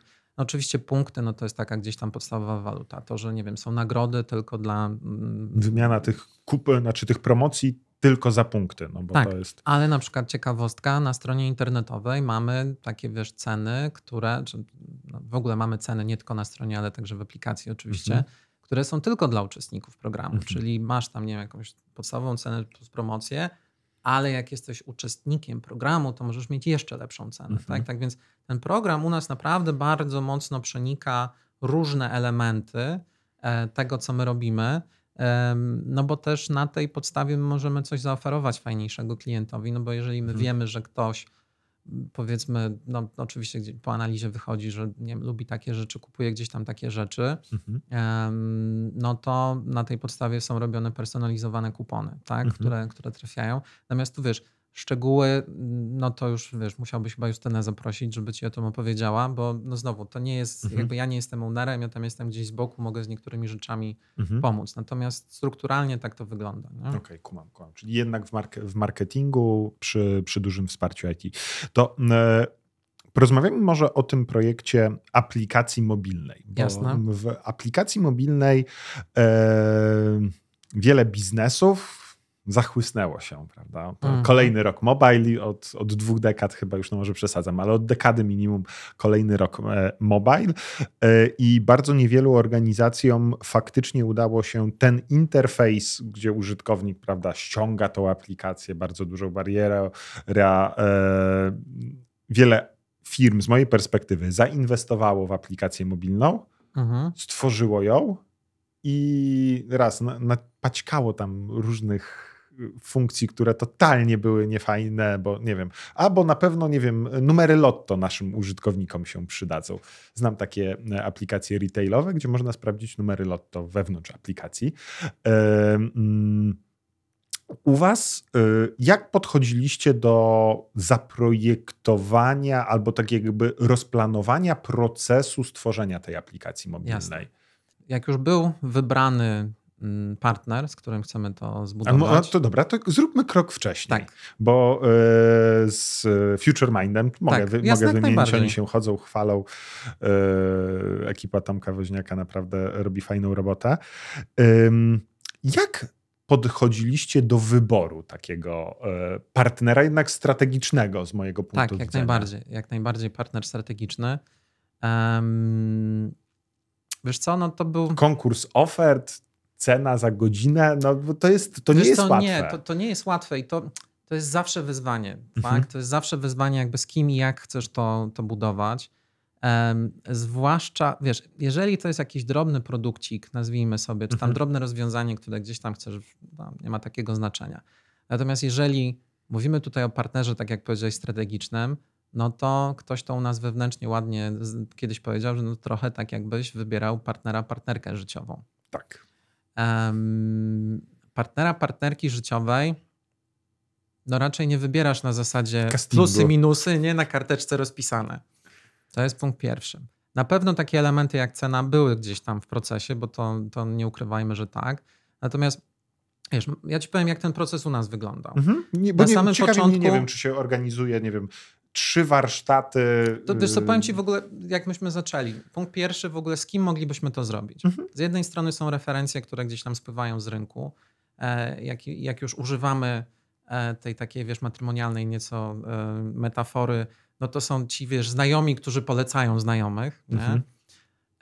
Z drugiej strony mamy trochę, nazwijmy to, portal randkowy, czyli takiego klacza, gdzie Mhm. też tych firm się ogłaszało bardzo dużo, um, mają swoje profile. I to dla nas było jakieś takie, wiesz, proxy, zwłaszcza dla mnie. Ja, wiesz, robiłem tłumaczenie aplikacji Emaga będąc w Emagu i Mhm. release na polski rynek, ale nie budowałem aplikacji mobilnej tak, wiesz, od, od zera wcześniej, więc jak musiałem znaleźć jakieś punkty zaczepienia. Więc, Zwłaszcza, że te aplikacje mobilne jednak trzy lata temu, takie retailowe, a obecne aplikacje mobilne, to są, to, dla mnie to są dwie, dwa różne totalnie produkty, jeżeli chodzi o potrzeby takiej interakcji użytkowników. Mhm. Nie, no te storieski, które teraz w aplikacjach e, retailowych są standardem, no, no, w życiu by mi nie przyszło do głowy, że można za pośrednictwem takiego interfejsu prezentować, nie wiem, oferty reklam e, partnerów, którzy, e, których dystrybuujecie, nie? Tak a, a to, to, to, to totalnie inny produkt. No Tak- ale Tak więc wiesz, z tego zrobiliśmy sobie serię spotkań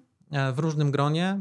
Um, taki wiesz, pierwszy screening zazwyczaj robiłem gdzieś tam Mhm. ja, patrzyłem em, szczerze. Ja wiesz, szukałem zaufania i współpracy. Nie? Mhm. To, to jest jakby ta, ta rzecz, bo to jest coś, co wydaje mi się, że na spotkaniach gdzieś tam jestem w stanie pi razy oko ocenić, czy mamy do czynienia z firmą, która chce ci coś, przepraszam za kolokwializm, wcisnąć, wepchnąć, tak? No.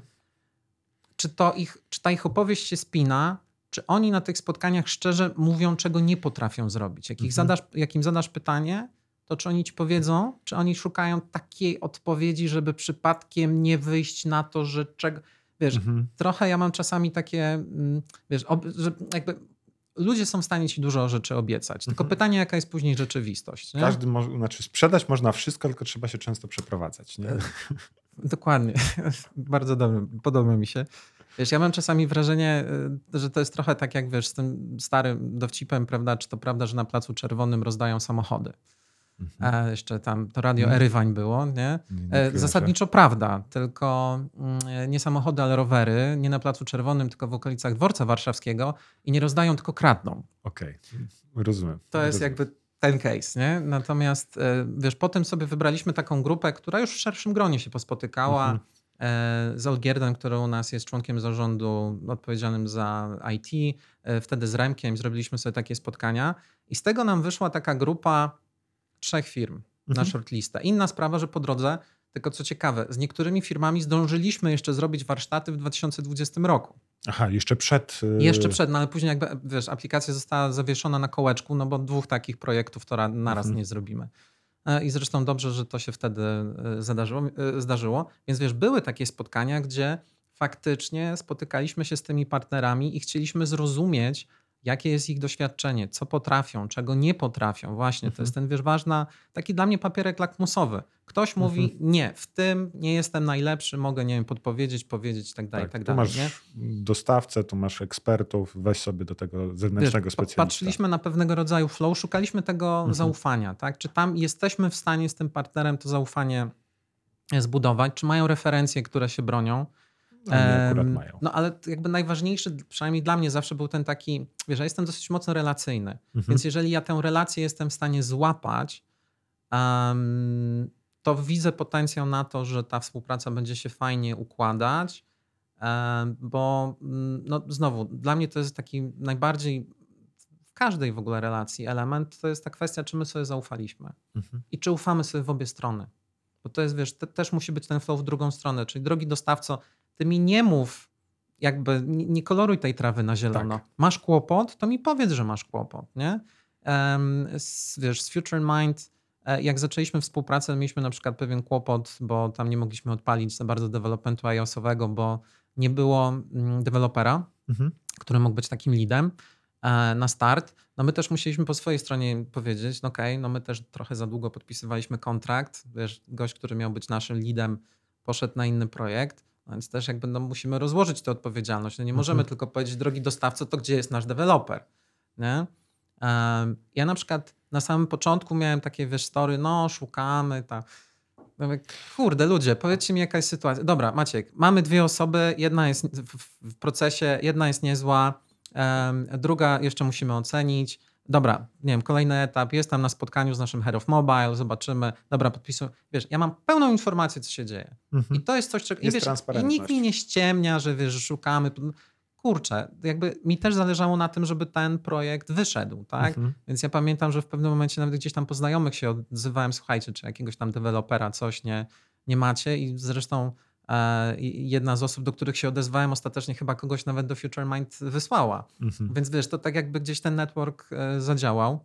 Natomiast tak, no wiesz, u nas ten proces, jak już zaufaliśmy sobie, to jeszcze my sobie zrobiliśmy taki ten etap powiedzmy discovery, czyli pewnej Mhm. oceny, bo z jednej strony dla nas to jest szansa ocenić dostawcę, zobaczyć, czy na takim już bardziej mięchu faktycznie nadal czujemy em, klimat współpracy, czy Mhm. może tam coś, wiesz, nam nie działa, bo ja mam trochę wrażenie, że wiesz, znaczy po pierwsze, nie ma idealnych dostawców, tak? To, to jest Każdy niemożliwe, ma- ale też jest ta ważna rzecz, czy on jest idealny dla ciebie. To jest ten jeden element, bo ja to trochę porównuję do mm, powiedzmy, wiesz, architektów wnętrz, Mhm. e, których tam, wiesz, tych programów wnętrzarskich to z żoną się naoglądaliśmy. Natomiast to jest trochę na tej zasadzie, jeżeli masz architekta wnętrz, który genialnie, ale to genialnie czuje klimat szwedzki i po prostu mm, zaprojektuje ci cudowne mieszkanie w tym klimacie, to nie proś go o boho. No, bo nie uda się. Po Jakby prostu... to, to, to po prostu nie pyknie, tak? Więc jeżeli czujesz klimat z dostawcą i widzisz, że jakby mówicie o podobnych rzeczach, mówicie podobnymi słowami, podobnie rozumiecie pewne tematy, to gdzieś tam to dobrze, wiesz, zwiastuje, że ta współpraca może pójść. I my ten etap takiego właśnie discovery, wiesz, to była seria, już teraz nie pamiętam, trzech albo czterech warsztatu, y, Mhm. warsztatów z całym zarządem po naszej stronie, prowadzonym przez um, osobę z Future Mind, um, gdzie my próbowaliśmy właśnie złapać esencję tego produktu, co my chcemy tak Okej. naprawdę z nim zrobić, czym on ma być, a to jeszcze zderzyliśmy z danymi, które my już wiedzieliśmy o, o klientach, tak? Mhm. E, To, co było napisane w naszym sklepie, to, co nam klienci wprost mówili, to, co gdzieś wychodziło z naszych danych Analyticsa, to, co gdzieś wychodziło z benchmarków, e, Mhm. wiesz, z rynków naszych, zagranicznych i tak dalej, i tak dalej. Staraliśmy się złapać esencję, czym może być produkt Superfarm Mhm. właśnie na urządzeniu mobilnym. Nie? I to, żeby było jeszcze ciekawie, jak już wiesz, powstał pierwszy projekt, pierwsze flow rozrysowane na Figmie i tak sobie popatrzyliśmy, że to jest mniej więcej, idziemy w dobrym kierunku, to zrobiliśmy jeszcze jeden etap, bardzo, bardzo istotny. E, mianowicie zamieniliśmy to w klikalne demo Mhm. i nie puściliśmy tego tylko wewnętrznie po organizacji, no bo to tam każdy, wiesz, swoje uwagi oczywiście naniósł i to był, bardziej zielone, bardziej czerwone, większy przycisk. Nie, wiesz, nie, nie, nie, już, nie, już tak- macie świadomą. Nie, nie, nie, nie, nie, to nie było na tej zasadzie. Nie, nie, to akurat wiesz, e, tylko że wiesz, jakby to były uwagi e, z, we, z wnętrza organizacji, która pracowała na warsztatach. Okej. Więc to jest, wiesz, jakby ten. One naturalnie mogą się przechylić w jednym kierunku. No A bo doszliśmy do wniosku, że najważniejsza jest, nie wiem, promocje i to było najfajniejszy moment na warsztacie, to mi się zakodowało z tyłu głowy i to jest fajnie A wyeksponowane. to, co wiesz, super. myśmy zrobili, to Mhm. wzięliśmy po prostu to na badania jakościowe. Mhm. Zaprosiliśmy, mm, zaprosiliśmy klientki, e, zarówno użytkowniczki mm, Superfarm, jak i nieużytkowniczki Mhm. i pokazaliśmy im takie klikalne demo i to było dla nas pewne potwierdzenie, że zmierzamy i myślimy we właściwym kierunku. Tak możesz e, podzielić się trochę e, insightami, już samymi wnioskami z takich e, badań potrzeb na klikalnej makiecie. W sensie wskazały faktycznie te użytkowniczki, kurczę, a nie wiem, a jak ja mam tutaj tą e, kartę przy kasie pokazać? Były takie insighty, które wam się pojawiały na tych etapach jakościowych, czy, czy, czy raczej mieliście potwierdzenie, że to, co wam się wydawało, że trzeba zabezpieczyć, było zabezpieczone? Wiesz co, było trochę takich insightów, um, które no, kazały nam nieco inaczej do niektórych tematów em, podejść. Natomiast ja powiem Ci szczerze, ponieważ to było gdzieś z półtora roku Mhm. temu, to już tak dokładnie nie pamiętam jakby tamtych insightów, bo my później mm, Iterowaliście jeszcze iterowaliśmy jeszcze wielokrotnie. To jakby ważniejsze dla Do nas... czego kobiety y, kupujące kosmetyki, y, y, produkty farmaceutyczne oczekują od aplikacji? Czy wiesz co, byliśmy na przykład zaskoczeni, bo żeby było ciekawiej, my zrobiliśmy jeszcze jedną jakościówkę na moment przed releasem. Mhm. I to było takie kolejne, bo wiesz, no napracowaliśmy się przy tym przeogromnie, e, bo pamiętam, wiesz, nasze pierwsze daily to był 17 maja em, Mhm. zeszłego roku, a release był 22 marca tego roku, e, więc trochę jednak czasu zeszło. E, Oczywiście problemów, które po drodze były do rozwiązania, było mnóstwo i tutaj no, potężna robota wielu, wielu osób, żeby, żeby to wyszło. Natomiast na moment przed, tak gdzieś około miesiąca Mhm. przed, zrobiliśmy jeszcze jedną jakościówkę, już na gotowym produkcie. Już Mhm. wiesz, nie klikalne demo, które nie wszędzie cię wpuści, tylko Mhm. żeby jednak sobie użytkowniczki już mogły poeksplorować na swoim koncie Mhm. chociażby, nie? I zobaczyć, jak ta aplikacja będzie dla nich wyglądać na ich koncie. Mhm. E, I co było ciekawe, no to na przykład bardzo dużo użytkowniczek weszło nam w sekcję związaną z em, charytatywnością naszego programu lojalnościowego. Okej. Tam się pojawiło mnóstwo pytań. Słuchajcie, Okej. a jakby co wy, bo u nas jest tak, że możesz swoje punkty przeznaczyć na punkt, e, na wybraną organizację. Wybraną organizację, dokładnie. I wiesz, i było masę pytań, znaczy masę, no wiesz, grupa nie była, ale połowa użytkowniczek poprosiła o więcej informacji. I Okej. dla nas to była od razu, ok, tu jest sekcja do rozwoju, nie? Mhm. Ok, ona nie jest najbardziej strategiczna na start, elementem. ale Tak. tak właśnie na start, bo to było ważne, istotne. Natomiast no jeżeli mamy dużo użytkowniczek, które o to zapytało, no okej, Mhm. później jeszcze zobaczmy sobie, wiesz, jak to będzie, wiesz, z punktu widzenia organizacji, może wiesz, czy to jakoś ilościówka potwierdzi. Natomiast tu zdecydowanie jest coś, co musisz mieć na uwadze, tak? Mhm. Rozwinąć te sekcje, wyjaśnić bardziej, wiesz, pokazać proces, co się z tymi punktami dzieje. Wiesz, były pytania, dlaczego na przykład tylko takie organizacje, a nie inne. Więc wiesz, to od razu były wszystkie feedbacki, Gdzie które- to jest jakaś ja taka kieruję strasznie dalej. poboczna e, w, strategicznym punkcie widzenia, jak, jak, jako prezes, no dobra, marketing wymyślił, że będziemy bardziej e, przyjaźni, Znaczy, a, to, a to jednak użytkownik... e, Wiesz co, to, to też nie do końca, no bo dla nas, wiesz, to nie jest takie, a zróbmy sobie przy okazji charytatywność, bo e, dla nas, wiesz, pewne, pewne wartości e, są niezwykle istotne Okej. wewnętrznie, nie? To nawet, wiesz, ostatnia kampania, która jest zrobiona, że każdy jest inny, każdy jest super, to Mhm. wiesz, to nie jest po prostu hasło dla nas, Okej, tak? czyli to wynika z wartości e, i Tak, e, jak sobie weźmiesz, nie wiem, aplikację mm, retailerską, to faktycznie w, z punktu widzenia innej organizacji no nie jest to istotne, że jakieś dodatkowe przeznaczanie punktów, natomiast z uwagi na to, że wy żyjecie tymi wartościami, to ten element musi być co, są, za, za, tak, za, s- są pewne wartości, które dla nas wewnętrznie są, są istotne. Wiesz, takie tematy jak, e, nie wiem, kwestia związana z ekologią, kwestia, wiesz, pewnej e, inkluzywności, Mhm. równości i tak dalej. To nie są, wiesz, rzeczy, które, które są hasłami wewnętrznie, nie? Mhm. E, I teraz dlatego, wiesz, no, jakby wiemy, że to jest element, który on na tej roadmapie, on jest do, wiesz, do, do zajęcia się takiego i właśnie, wiesz, dobrego przemyślenia, jak my to chcemy wkomponować we flow produktu, nie? Mhm. Bo mm, wiesz, jakby są pewne rzeczy, które znowu na tych, wiesz, ostatnich badaniach chcieliśmy sobie już tylko potwierdzić, czy na pewno zrobiliśmy to dobrze, bo my mieliśmy gdzieś tam jedną z większych wyzwań e, w produkcie to było e, logowanie i rejestracja, bo tak Mhm. naprawdę musimy się podłączyć do dwóch baz, jednej lojalnościowej, dru- drugiej ekomowej, żeby, żeby ta aplikacja Bo w dobrze Ekomie zadziałała. nie było to tak jakby połączone. w Nie, to nie było jeszcze połączone. To jest gdzieś tam jedno z naszych wyzwań. E, natomiast wiesz, my na poziomie bardzo dobrego UX, no inaczej, nam się wydawało, że dobrego UX-a, mieliśmy, wiesz, siedzieliśmy nad tym, chyba logowanie z rejestracją, samo rozrysowanie na Figmie chyba z dwa tygodnie zajęło, nie? To Wszystkie, jest jeden z najbardziej kluczowych e, to jest procesów. jedno, ale To wiesz, jest- wszystkie gdzieś tam właśnie potencjalne manowce, na które mogliśmy Edge zejść, case. edge case'y, tak, że ktoś coś tam i tak dalej. Cofnie, E, zamknie aplikację, jak wróci, to y, skończył Masy czy nie tego skończył. było. Jakby zespół no. się tutaj, wiesz, niesamowicie napracował przy tym. Uchwycili, na, wiesz, wszystko co najważniejsze. Później deweloperzy zrobili tutaj świetną robotę. Jak pokazaliśmy to użytkowniczkom zaraz przed launchem, to było, wiesz, trochę dusza na ramieniu, tak? Czy Mhm. zrobiliśmy to dobrze? No, na szczęście okazało się, że ten proces jest w pełni zrozumiały, jasny, jakby nie ma żadnych kłopotów. Tym bardziej, że tam, wiesz, też trzeba było uwzględnić em, podbicie wersji aplikacji, no bo Mhm. wiesz, transfer z poprzedniej wersji, a nie tylko świeże logowanie. Jakby masa rzeczy, które, które były. I tak więc, wiesz, to, że myśmy w całym tym procesie zestawili potrzeby całego biznesu, zebrane na warsztatach e, z zarządem, na całej serii warsztatów. Mhm. To, że na tych warsztatach określiliśmy sobie taki, powiedziałbym, gdzieś mniej więcej trzyletni horyzont.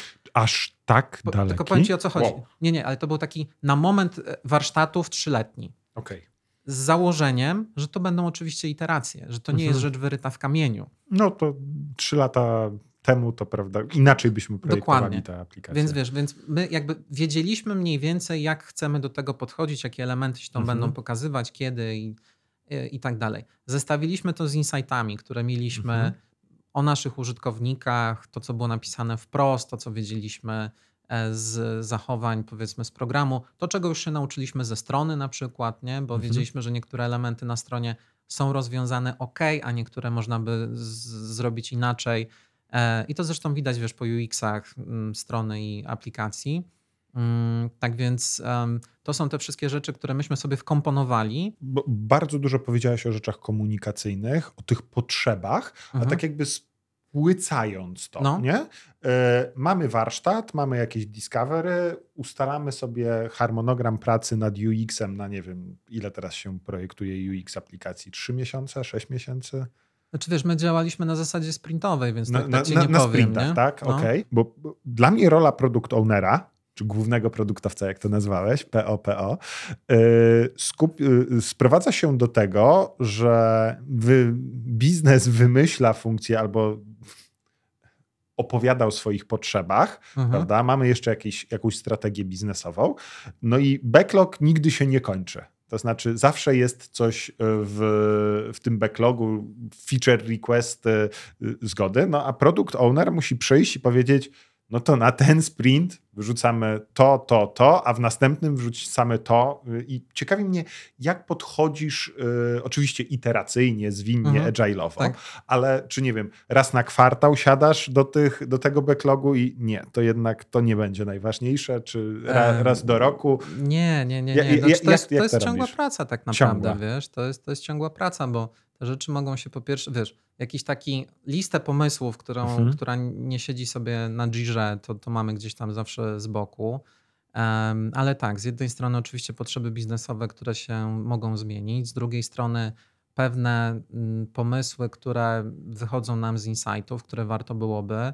E, Z trzeciej, no to jest oczywiście mm, szczerze ciągła, ciągła komunikacja wewnętrzna i wiesz, Mhm. współpraca z tymi zespołami wewnętrznymi. Ale nie, E, wiesz, jakoś bo to- kwartalnie, miesięcznie, sprintowo, jak to organizujecie? Sprint Znaczy macie my- tygodniowy czy dwutygodniowy?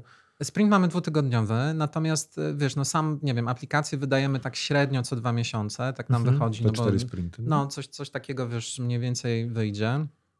Teraz, em, wiesz, te, ja ten proces tak naprawdę dopiero trochę tworzę, bo Mhm. znowu, sama, wiesz, sam zespół produktowy jest bardzo młody, to jest nówka sztuka. E, My te, wiesz, pewne procesy dopiero sobie wewnętrznie ustalamy. To, co, mm, nie wiem, w zeszłym roku na przykład fajnie nam się sprawdziło taka praca na business case'ach nad takimi, wiesz, największymi klockami, największymi projektami, które fajnie by było odpalić.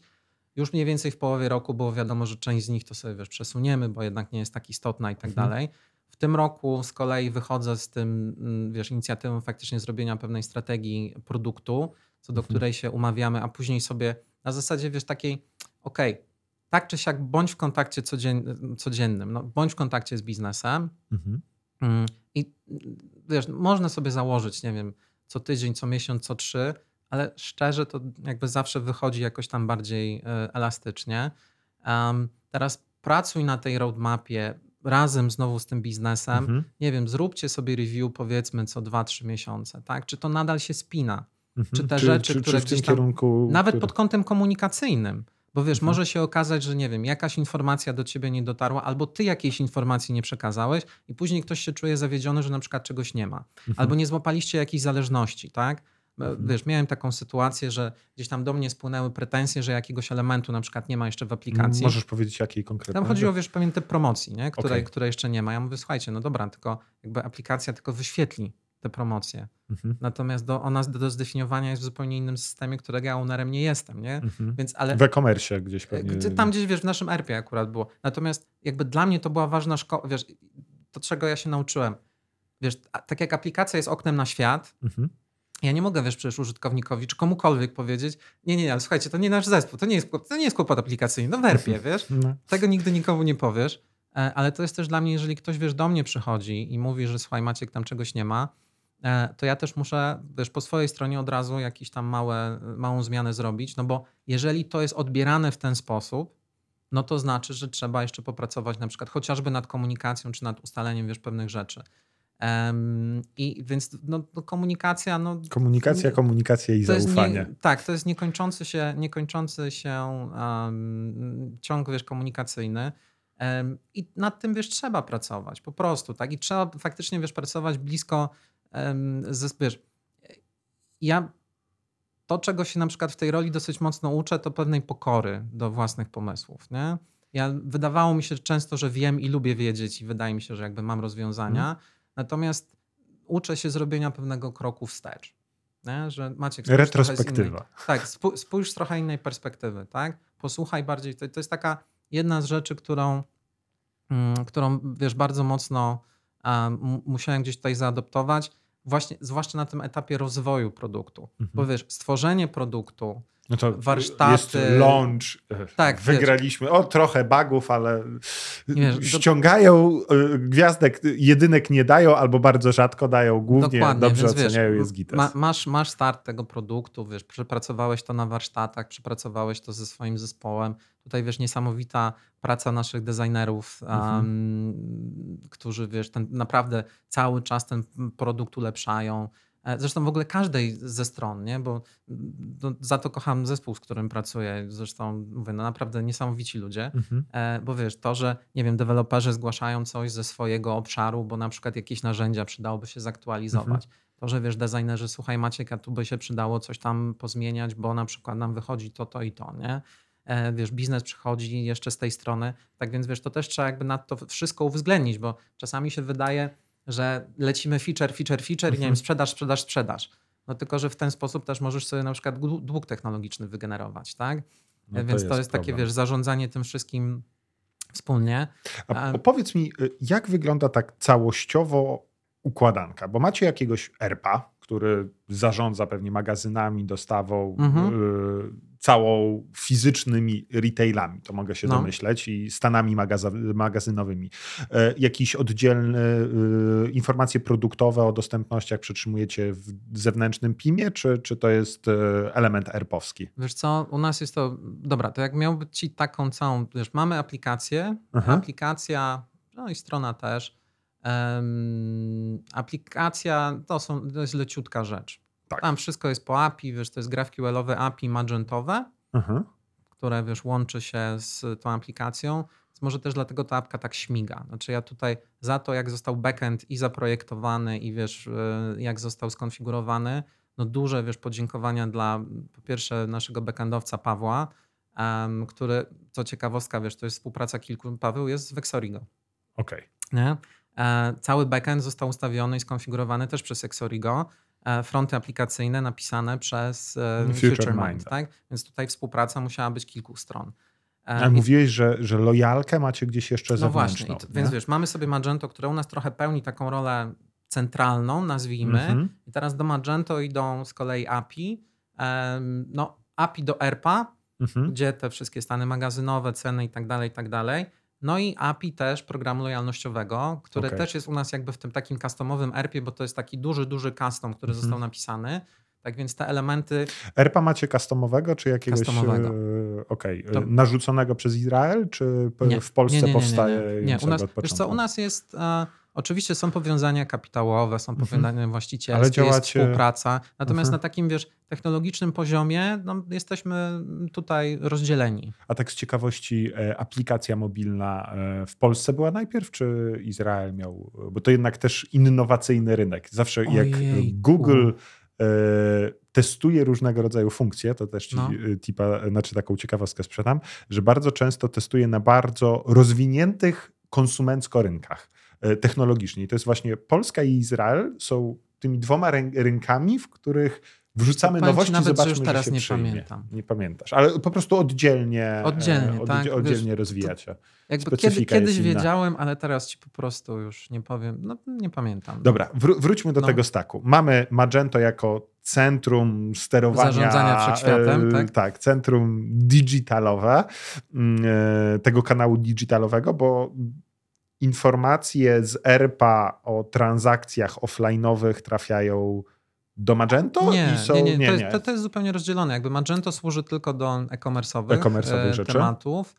Em, jest, wiesz, pewnego rodzaju przekaźnikiem tematu lojalności. Tak? Okej, Czyli wiesz, Ale w tą stronę, że na przykład dokonuje zakupu y, w aplikacji, transakcja jest obsługiwana przez Magento, a informacje o tym, że należy mi przyznać trzy punkty, le, siedzą w w Magento. lojalności. A nie, siedzą w lojalności Tak, e, i apka pyta się lojalności, czy pyta się Magento o te punkty? Magento. Magento, Bo czyli... jakby wszystko jest, wiesz, jakby nie chcieliśmy robić też za bardzo pajęczynki, Mhm. e, tylko tutaj już szczerze, wiesz, nasze IT musiałoby trochę więcej się Jasne, wypowiedzieć. E, natomiast, wiesz, bo nawet jak, e, ciekawostka, naszym silnikiem e, wyszukiwarki jest Algolia Mhm. um, i jak się zastanawialiśmy na samym początku, w ogóle jak projektowaliśmy aplikację, Algolia, najpierw weszliście na e-commerce i to zrzuciliście na aplikację, czy... Właśnie wiesz, ona była częścią już Ekomu Mhm. i to wtedy wiesz, ja rozmawiałem e, z e, Pawłem, ówczesnym naszym menedżerem IT, jak oni to zrobią, nie? Czy Algolia będzie bezpośrednio podłączona do apki, jakby będziemy pytać Mhm. Algoli, czy jakoś inaczej.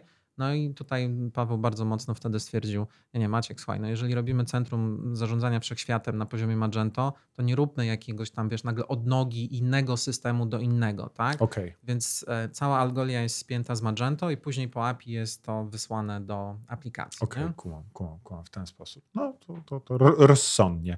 E, A czy w e-commerce jeszcze macie jakieś takie układanki dodatkowych? No bo Search Algolia. E, Mhm. Rek, Reko też od Algoli, czy rekomendacje jakoś na poziomie Magento? Bo Na razie Na w ogóle rekomendacji. Na razie rekomendacje są ręczne. W sensie Okej. jest zrobiony box produktowy i można sobie, wiesz, tam skonfigurować. Znaczy, jeżeli ręcznie. masz dobrze ułożony e, produkt, znaczy taką e, zarządzanie katalogiem produktów i porządek w, tym, w tych produktach masz, to naprawdę na produkty z tej kategorii, produkty z tego brandu, nie musisz mieć AI do tego, tylko po prostu sensowną osobę, Widzisz, która to tym są zarządza. te rzeczy, które my gdzieś układamy, no bo mm, wiesz, jak ja wszedłem tam w tym 2020, ok, Mhm. strona była na początku, później był temat aplikacji mobilnej, e, w międzyczasie razem z y, Magdą Albińską, em, naszą dyrektor marketingu, którą też oczywiście Mhm. pozdrawiam, em, układaliśmy cały czas temat takiego, wiesz, Customer Data Platform Marketing Mhm. Automation, bo to nam,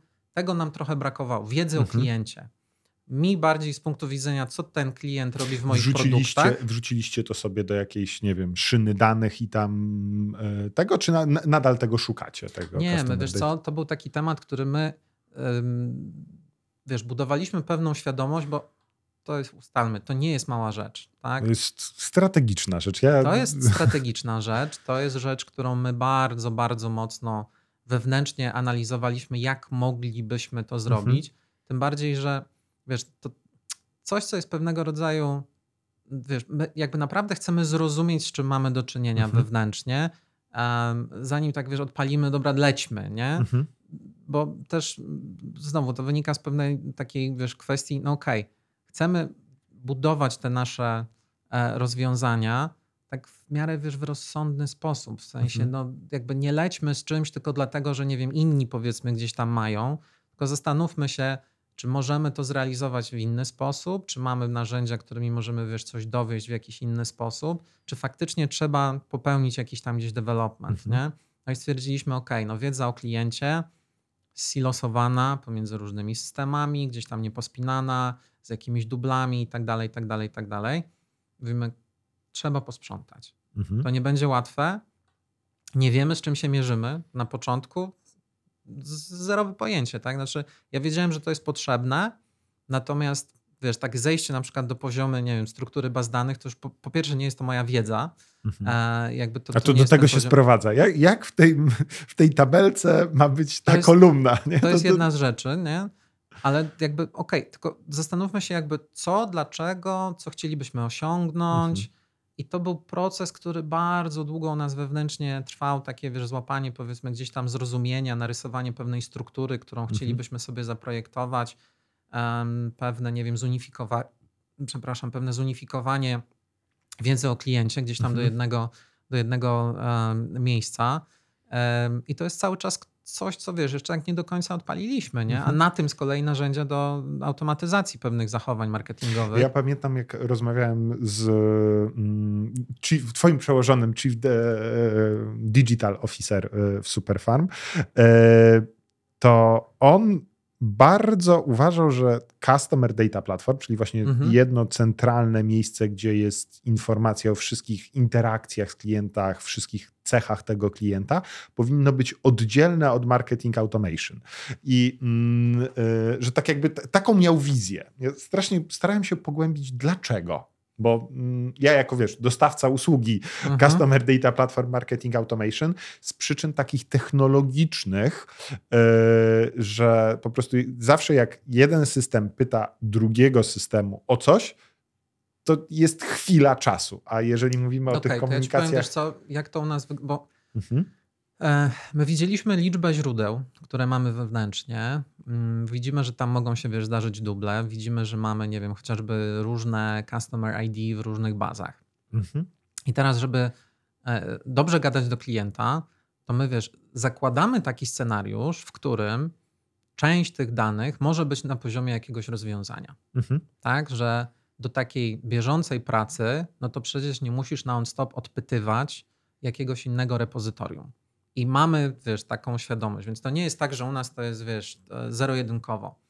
Natomiast na potrzeby tej organizacji, takiej powiedzmy cyfrowo, mamy takie właśnie nasze założenie, że zunifikowanie tych danych, zobaczenie przepływów klienta pomiędzy Mhm. różnymi naszymi kanałami, zrozumienie lepsze segmentów klientów różnych, z którymi my współpracujemy em, i duża swoboda później robienia analiz, robienia segmentów, proponowania, nie wiem, promocji, kuponów itd., itd., to w wielu rozwiązaniach, które są pudełkowe, jesteśmy w stanie osiągnąć bardzo dobre rezultaty do pewnego momentu.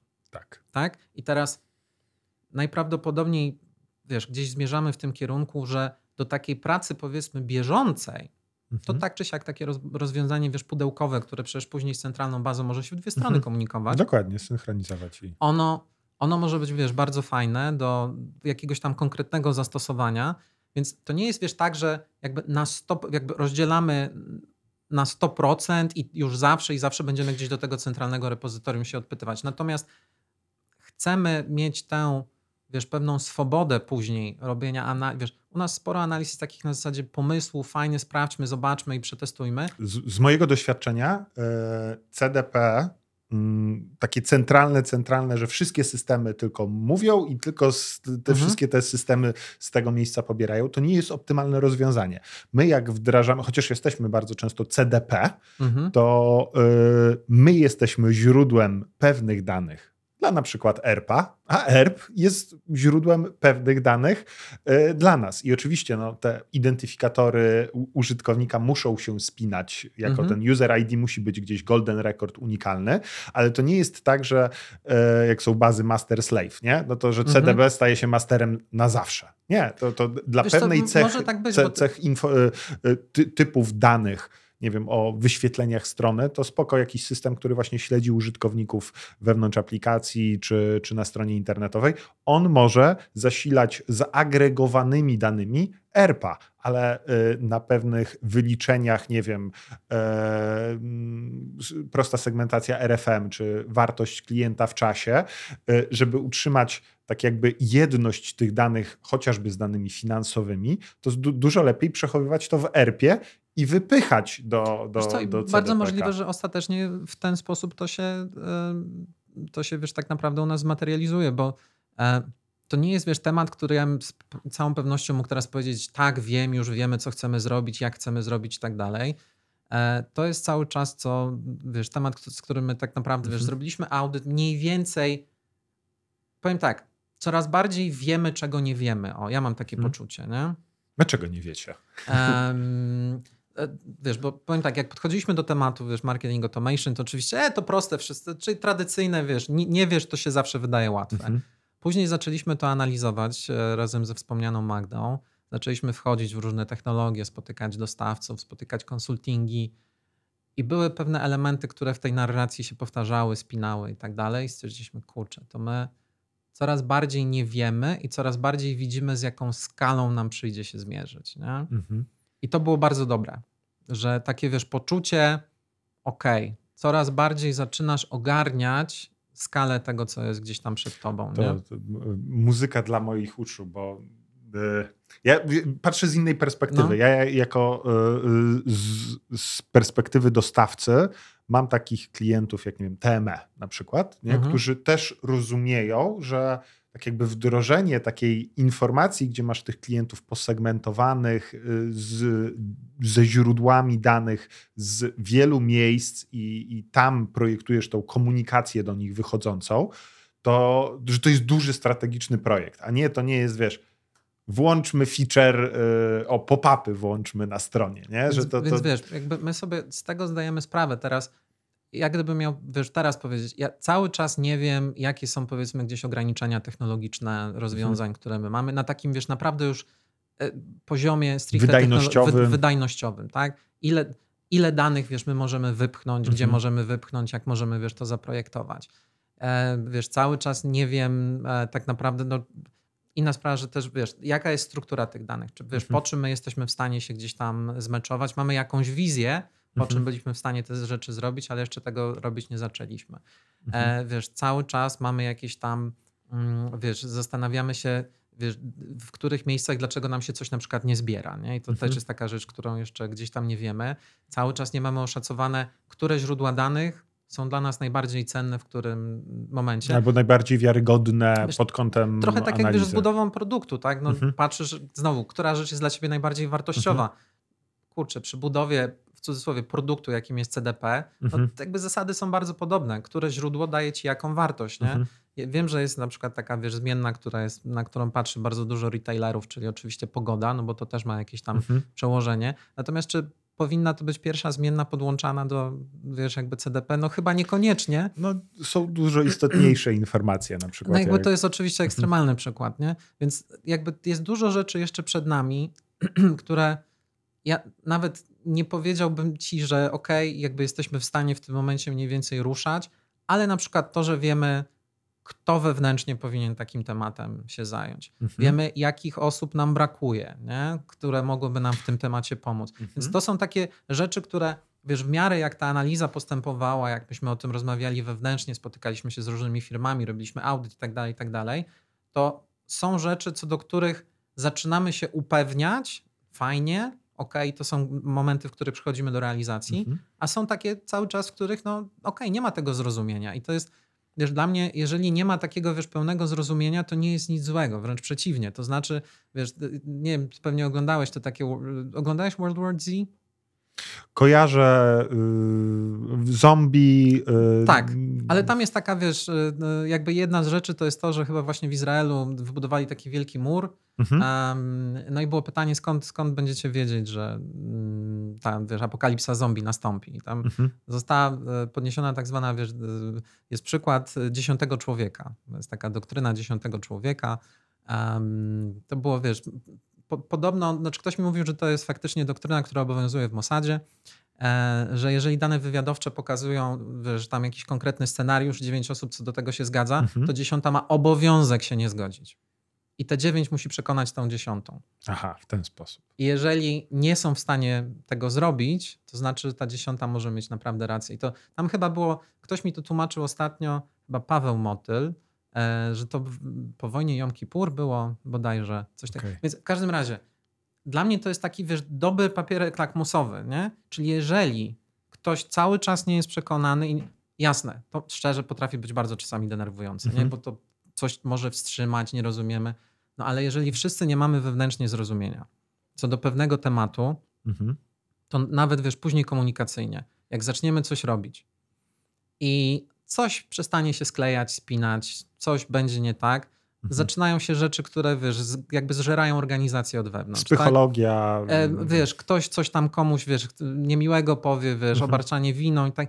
Kurczę, to jest, wiesz, jakby to są najgorsze rzeczy, które mogą wyjść, nie? A wtedy szczerze, żadna organizacja już nawet nie potrzebuje konkurencji, jak zaczyna Mhm. sama się podgryzać wewnętrznie. Więc, więc to, że my próbujemy, oczywiście, nie jest tak, że to jest, Mhm. wiesz, to zrozumienie, ale ja na to patrzę może w tym duchu takim, wiesz, poświątecznym. Ja na Mhm. to patrzę naprawdę pozytywnie, nie? Że jeżeli my nie mamy takiego dobrego zrozumienia wewnętrznego co do celu, y, drogi dojścia Po i tak co dalej, nam to tak dalej, potrzebne i jaką, jaki efekt dzięki temu uzyskamy? to, to spróbujmy to jeszcze, wiesz, jakby, bo może czegoś nie widzimy, tak? Mhm. Bo to jakby w tej, bądźmy w tej pokorze. Może czegoś nie zauważyliśmy, jest jakaś inna perspektywa, dopuśćmy tę inną perspektywę, Mhm. Bo właśnie może się okazuje, że ta wiesz, droga wiedzie gdzieś tam w zupełnie innym kierunku. Nie?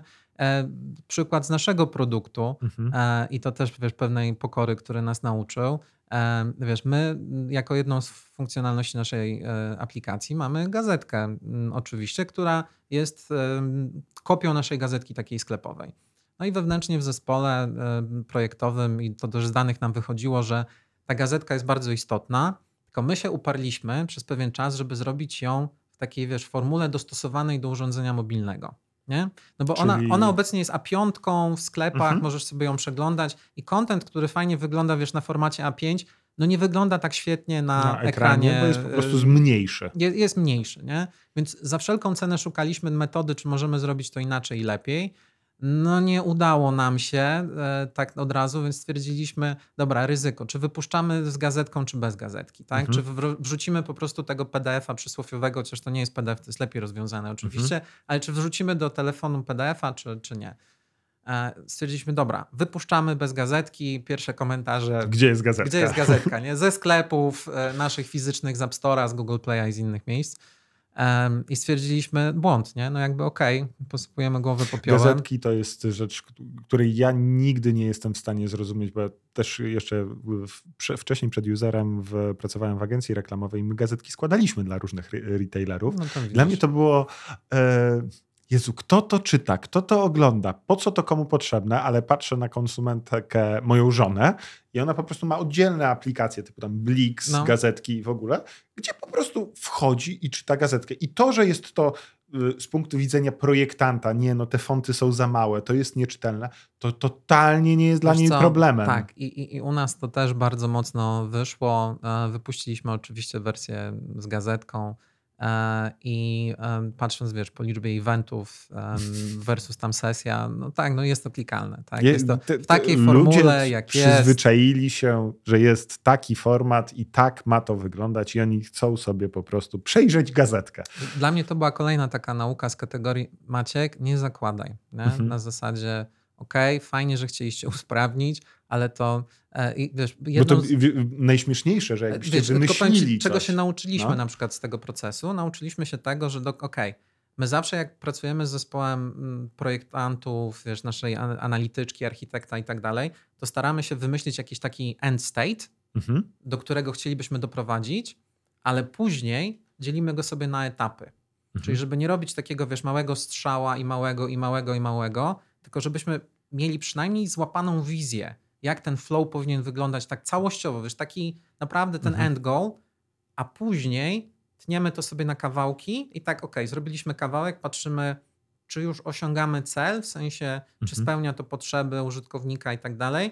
Nie? Dobra, możemy to, wiesz, jakby robić dalej. Sterować, nie? No, Bo- ale, ale ten nie może nie North Star który mierzymy cały czas, ale ta wizja, y, do, do, do czego chcemy dotrzeć, nie? Tak, i tak wiesz, z gazetką też tak zrobiliśmy, nie? W sensie, okej, pierwsza wersja, zrobiliśmy to w tej wersji PDF-owej, czy tak możesz sobie przejrzeć i teraz już kombinujemy, w jaki sposób moglibyśmy do tego w, pokazać te produkty, które tam na tej gazetce są, ale tak, żeby one były łatwe do przejrzenia, ewentualnie dodania do koszyka i tak dalej, i tak Mhm. dalej. Więc jakby to gdzieś tam na mapie jest, nie mamy jeszcze docelowego rozwiązania, ale wiemy, że okej, zrobiliśmy ten krok, nie? Więc Mhm. i tak w różnych, w różnych miejscach właśnie w ten sposób e, chcemy działać. No, to, to tak jakby nakładka nad tą gazetkę, bo jakbyście y, próbowali, znaczy mogę sobie przypuszczać oczywiście, gdyby stworzyć gazetkę w innym formacie, bardziej dostosowanym do takiego Mhm. ki, kilkucalowego e, ekranu, gdzie inna byłaby ekspozycja opisu produktu, inna ekspozycja zdjęcia, to by to nie była gazetka. I ludzie by już w to nie klikali. Wiesz, pytanie właśnie w jaki sposób, no bo znowu to jest, wiesz, w różnych produktach można różne cele, Mhm. tak jakby spójność e, no nie oznacza, że wszędzie to samo Mhm. e, zawsze się robi, e, tylko właśnie jak to doświadczenie można czasami delikatnie Tak. zmienić, nie? To, to jest to jest Nałożyć dodatkową warstwę na tak jakby interakcji na, na, na, na Tak, ten wiesz, u, produkt. u nas się okazało, że kurczę, wiesz, robisz po prostu prostego zooma, Mhm. Um, i, I to już przynosi niezłe rezultaty, nie? więc e, no znowu, wydawało nam się, że no, konsumpcja na tak niewielkim e, ekranie może być e, niewygodna. No Mhm. wiesz, inaczej. Nie mam feedbacku, że jest wygodna albo niewygodna, ale wiem, że jest klikalne. Tak. No, statystyki poświadczają, że mogą ludzie się irytować nawet, że muszą zoomować, żeby zobaczyć opis tego produktu, natomiast y, czas spędzony w innych miejscach w aplikacji jest po prostu... Mhm. Ludzie lubią gazetki. Nigdy tego nie zrozumiem, ale, ale tak jest. I, i nie ma co z y, Tak. użytkownikami W polskim walczyć. ekomie ludzie nie lubią płacić za dostawy i to jest też, wiesz, taka cecha bardzo dla nas specyficzna. Tak, y, ta historia, że prawda, kupujesz y, cztery pary sznurówek tylko po to na Allegro, żeby była darmowa dostawa. Nie? No, po co ci cztery pary sznurówek? No bo jest darmowa dostawa od 40 zł. Ja płacę za smarta, muszę mieć, muszę mieć darmową No wiesz. dostawę. Nie? No, człowiek racjonalnym zwierzęciem nie jest, także nie, Nie trzeba, jest, z te, nie trzeba e, z tym walczyć, raczej należy to poznawać i Tak, tak. e, do tego dostosowywać swoje strategie biznesowe. Moim, zbliż- zdań, moim zdaniem, wiesz, obowiązkową książką ludzkości powinien być Kahneman, naprawdę. To Tak. Ciężki niemiłosiernie. To Y, Trzeba jest, w odcinkach. e, zdecydowanie. Ja e, przeczytałem Kahnemana e, Pułapki Myślenia dwa razy i naprawdę za każdym razem cierpiałem czytając tą książkę. Po prostu ona jest ciężka językowo, ciężka... Ja sobie to beletrystyką e, Okej, tak przekładałem. tniesz, e, E, rozumiem. tak, bo próba połknięcia tego sprawia, że no, jakby koncentracja znika. E, natomiast jakby otwiera oczy, tak? W sensie zrozumienie tego, jak działają pewne rzeczy. i, I to, że wiesz, my jesteśmy czasami takimi, wiesz, self-made manami, lubimy sobie Mhm. masę rzeczy przypisywać. Tak.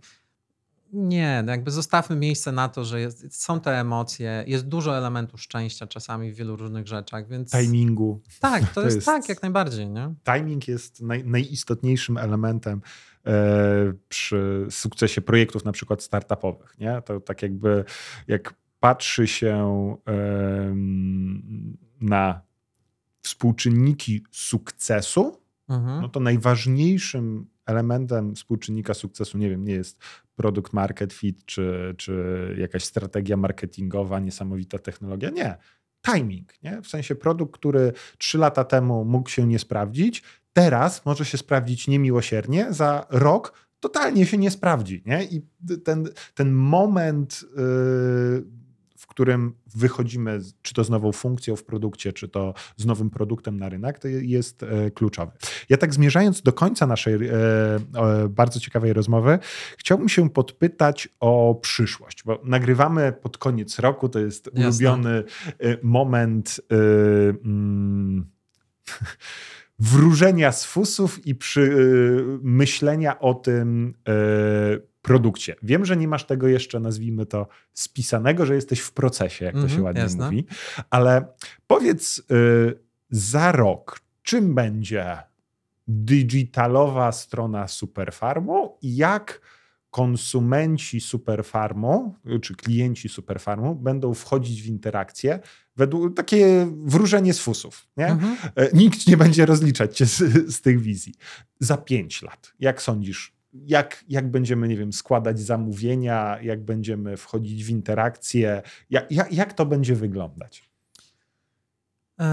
Za rok i za pięć lat, bo za rok to już musisz planować, jak to będzie, Tak, a za znaczy, pięć wiesz, lat za- to jest za rok- science fiction. Znaczy, za rok to mam takie rzeczy, które gdzieś u nas um, są pewnymi trendami, które widzimy, że są do zrealizowania. Mhm. E, jedna z rzeczy, no to jednak te elementy związane z personalizacją, z rekomendacjami, um, czyli pod spodem, co jest ważne, oszczędnością czasu. Bo ja na Okej. to w ten sposób patrzę. Jakby ja się nie skupiam na wiesz, rekomendacjach czy, czy podpowiedziach, dlatego że to jest fajne, tylko jakby co ja robię użytkownikowi, ja mu oszczędzę czas po prostu. Nie? I to jest, Tak. Dwa to jest kliki mniej, bo zobaczę od razu to, co powinien zobaczyć. tak, to, ta, czego to, to jest ta wartość, nie?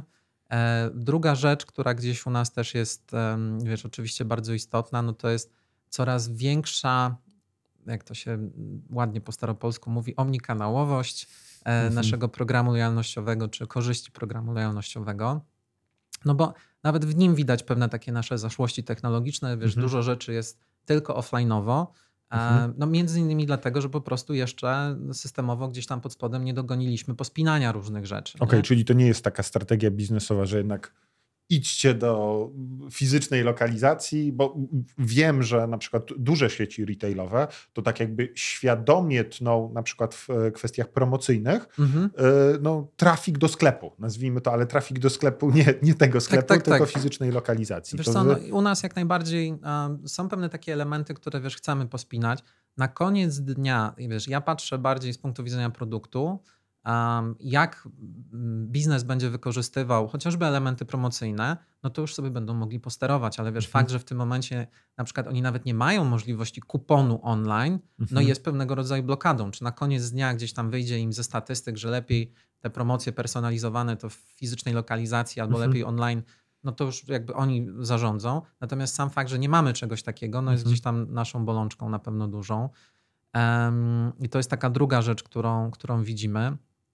E, Wiesz, trzecia rzecz, e, które ja też widzę dosyć mocno w naszych, e, wiesz, produktach, które no, nad którymi pracujemy i to wiesz, wiemy, że pracujemy, bo nawet się kiedyś chwaliliśmy na rynku, no to są pewne tematy takie marketplace'owe. Nie? Jakby jest Mhm. to gdzieś u nas w nasz... I znowu, co my rozwiązujemy dla klientów, no to jest oczywiście, wiesz, większy wybór i takie kategorie poboczne, no bo jeżeli my jesteśmy Tak właśnie ciekawi mnie pod, kate- pod kątem kategorii produktowych, w co wy chcecie Wiesz wejść. co, to już nasz marketplace manager musiałby Aha. konkretnie, bo on akurat w tym momencie układa konkretną strategię. E, Natomiast e, wiesz, znowu, my jesteśmy w tym obszarze health and beauty, a health and beauty to przecież nie są tylko produkty kosmetyczne, leki i tak Mhm. dalej, i tak dalej. Żeby zadbać na przykład o siebie, no to ja tak sobie gdzieś strzelam, to i czasami wypadałoby coś przeczytać na ten temat, a czasami wypadałoby się ruszyć i faktycznie, wiesz, pobiegać, prawda, czasami zadbać o dobry sen, Mhm. więc jakby możemy, wiesz, podejść, podejść szerzej do tego tematu. Zresztą ja podchodzę jakby jeszcze szerzej, no bo jeżeli my jesteśmy takim, wiesz, centrum rozwiązań dla tematów zdrowia i pielęgnacji, no to czasami rozwiązaniem to jest po prostu dobry content. Tak, którym my ci podpowiemy. Ja sam jestem biegaczem i tak jak wiesz, przygotowałem się tam do, jakby w tym roku y, do startu, no to w pewnym momencie jakby te treningi nie szły, wiesz, te cz- czasy się nie Ale spinały i tak 35 dalej, i tak dalej. kilometr to bardzo dobry wynik. To zupełnie co innego, ale, ale w trakcie, wiesz, gdzieś tam em, przy przygotowań i prosta rzecz, zacząłem szukać, no i wyszło mi Maciek, kurde, sen. Mhm. Jakby stary, sorry, ale trochę zaniedbałeś ten temat em, i, i to się, wiesz, jakby nie spałeś tyle, ile powinieneś. Zrobiłem sobie takie, wiesz, powiedzmy dwa tygodnie faktycznie pilnowania, żeby tam te, wiesz, 8 godzin dziennie łyknąć i po Mhm. dwóch tygodniach była zupełnie inna sytuacja, co też mi Mhm. pokazało, okej, jakby, pro, więc my tak, wiesz, podchodząc do naszego produktu, my też właśnie w ten sposób, okej, nasze rozwiązania to nie jest tylko zawsze produkt. Okej, czyli to nie jest taka sprzedaż konkretnego retailowe, retailowe podejście w sprzedaży produktu, a to może być szerzej. To może być szerzej, natomiast Okej. wiesz, my też wiemy, jakie są z tym związa- e, wiesz, wyzwania związane, bo my w takim obszarze podpowiedzi, rekomendacji, kontentu, no to już nie konkurujemy z takim, wiesz, tam Heberosmanem powiedzmy, Mhm. tylko z TikTokiem i Instagramem, tak No więc to to, też są, wiesz, gracze. który musi być u nas na odpowiednim poziomie, więc wiesz, pewnie będą jakieś eksperymenty, bo i te storiski, i wiesz, tam gdzieś live'y, to są takie Mhm. rzeczy, które chcemy przynajmniej przeeksperymentować, zobaczyć, Mhm. tak, czy to nam się jest w stanie w ten czy inny sposób w model e, wpisać, no bo też u nas bardzo ważny jest ten element doradztwa, Mhm. tak, to, że to jest, z tym jesteśmy e, związani, tak jesteśmy postrzegani, Mhm. więc u nas można dostać trochę więcej niż tylko, wiesz, przyjść po produkt. Oczywiście różne segmenty mają różne Kate- potrzeby. w różnych nie? kategoriach produktowych. Natomiast tak jak ja sobie, wiesz, tak za 5 lat. tak jak sobie, wiesz, patrzę za 5 lat,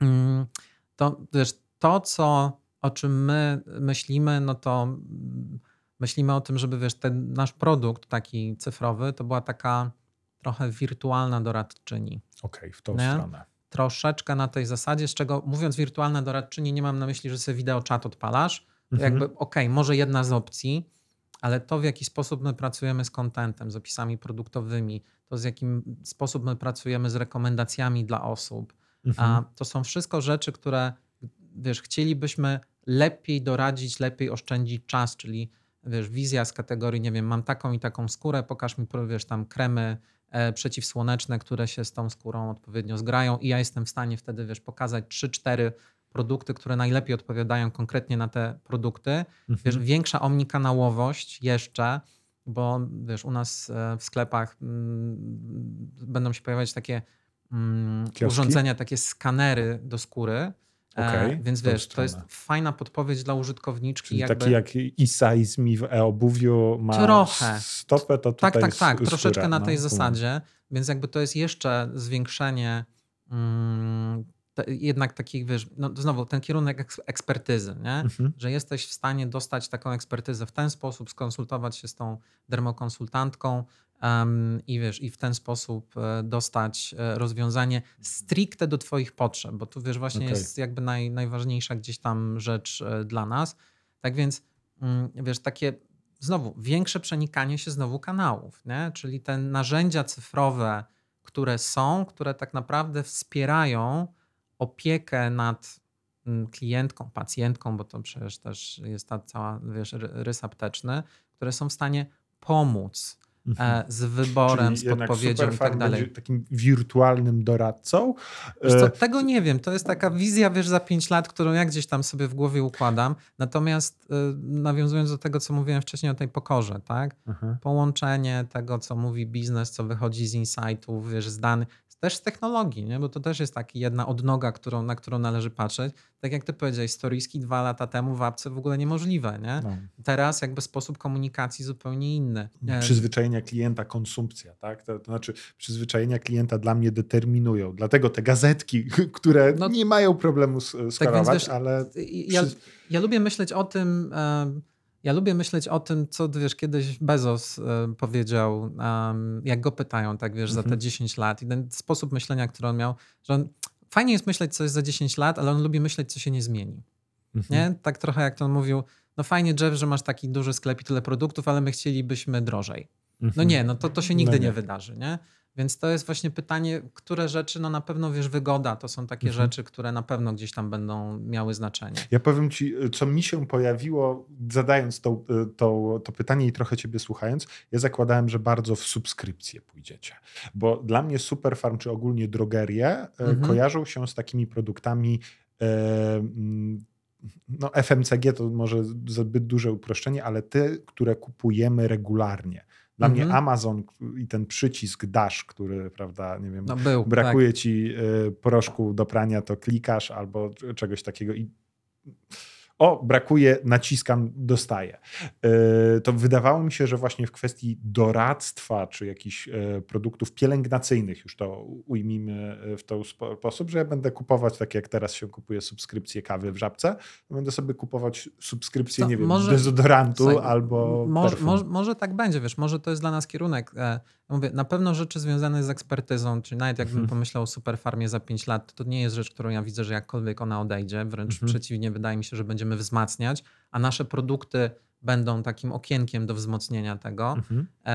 Na pewno kwestie, wiesz, pewnej oszczędności czasu, wygody, podążania za trendami czy nowościami, no to są takie rzeczy, które na pewno będą obecne i teraz w jaki sposób to się zmaterializuje, tego ci jeszcze nie powiem, bo znowu, storyski dwa lata temu gdzieś były, nie, nie dało się tego zrobić. Wiesz, nie wiem, jak będziemy płacić za powiedzmy gdzieś te 3-4 lata, natomiast chcę właśnie się skupić na tych elementach, które moim zdaniem raczej się nie zmienią. Okej.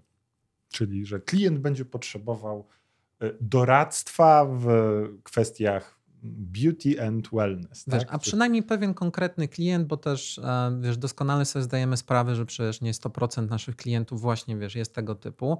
Natomiast jeżeli tak jesteśmy Czasem jesteście po prostu po drodze bardziej niż Rossmann, nie? Albo Tak, i- i jak to- najbardziej, wiesz, więc e, ja też wiesz, nie podchodzę na przykład do, do lojalności w ten sposób, że to jest 100% zakupów tylko Tak. w jednym miejscu, nie?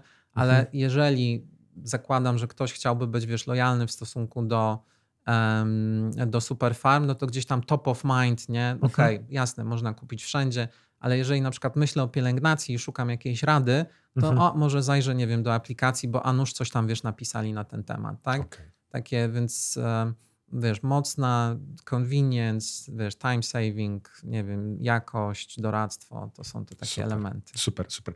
Maćku, bardzo, bardzo Ci dziękuję e, za tą rozmowę. Była naprawdę pełna insightów i zarówno Twojej historii, ale jak e, takiej merytoryki. Każdy, kto pracuje w digitalu i zarządza produktem, na pewno wyciągnie bardzo, bardzo dużo e, z tej rozmowy. Na sam koniec powiedz, jak Cię złapać, jeżeli ktoś by chciał Cię dopytać. E, Mail, LinkedIn, czy masz jakieś A inne? Najłatwiej chyba na LinkedInie, bo to jest e, jedyne medium społecznościowe, na którym ja jestem aktywnie.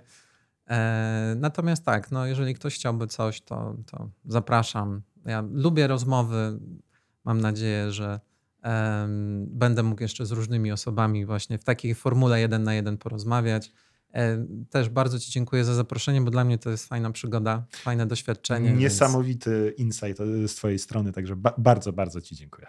I dziękuję.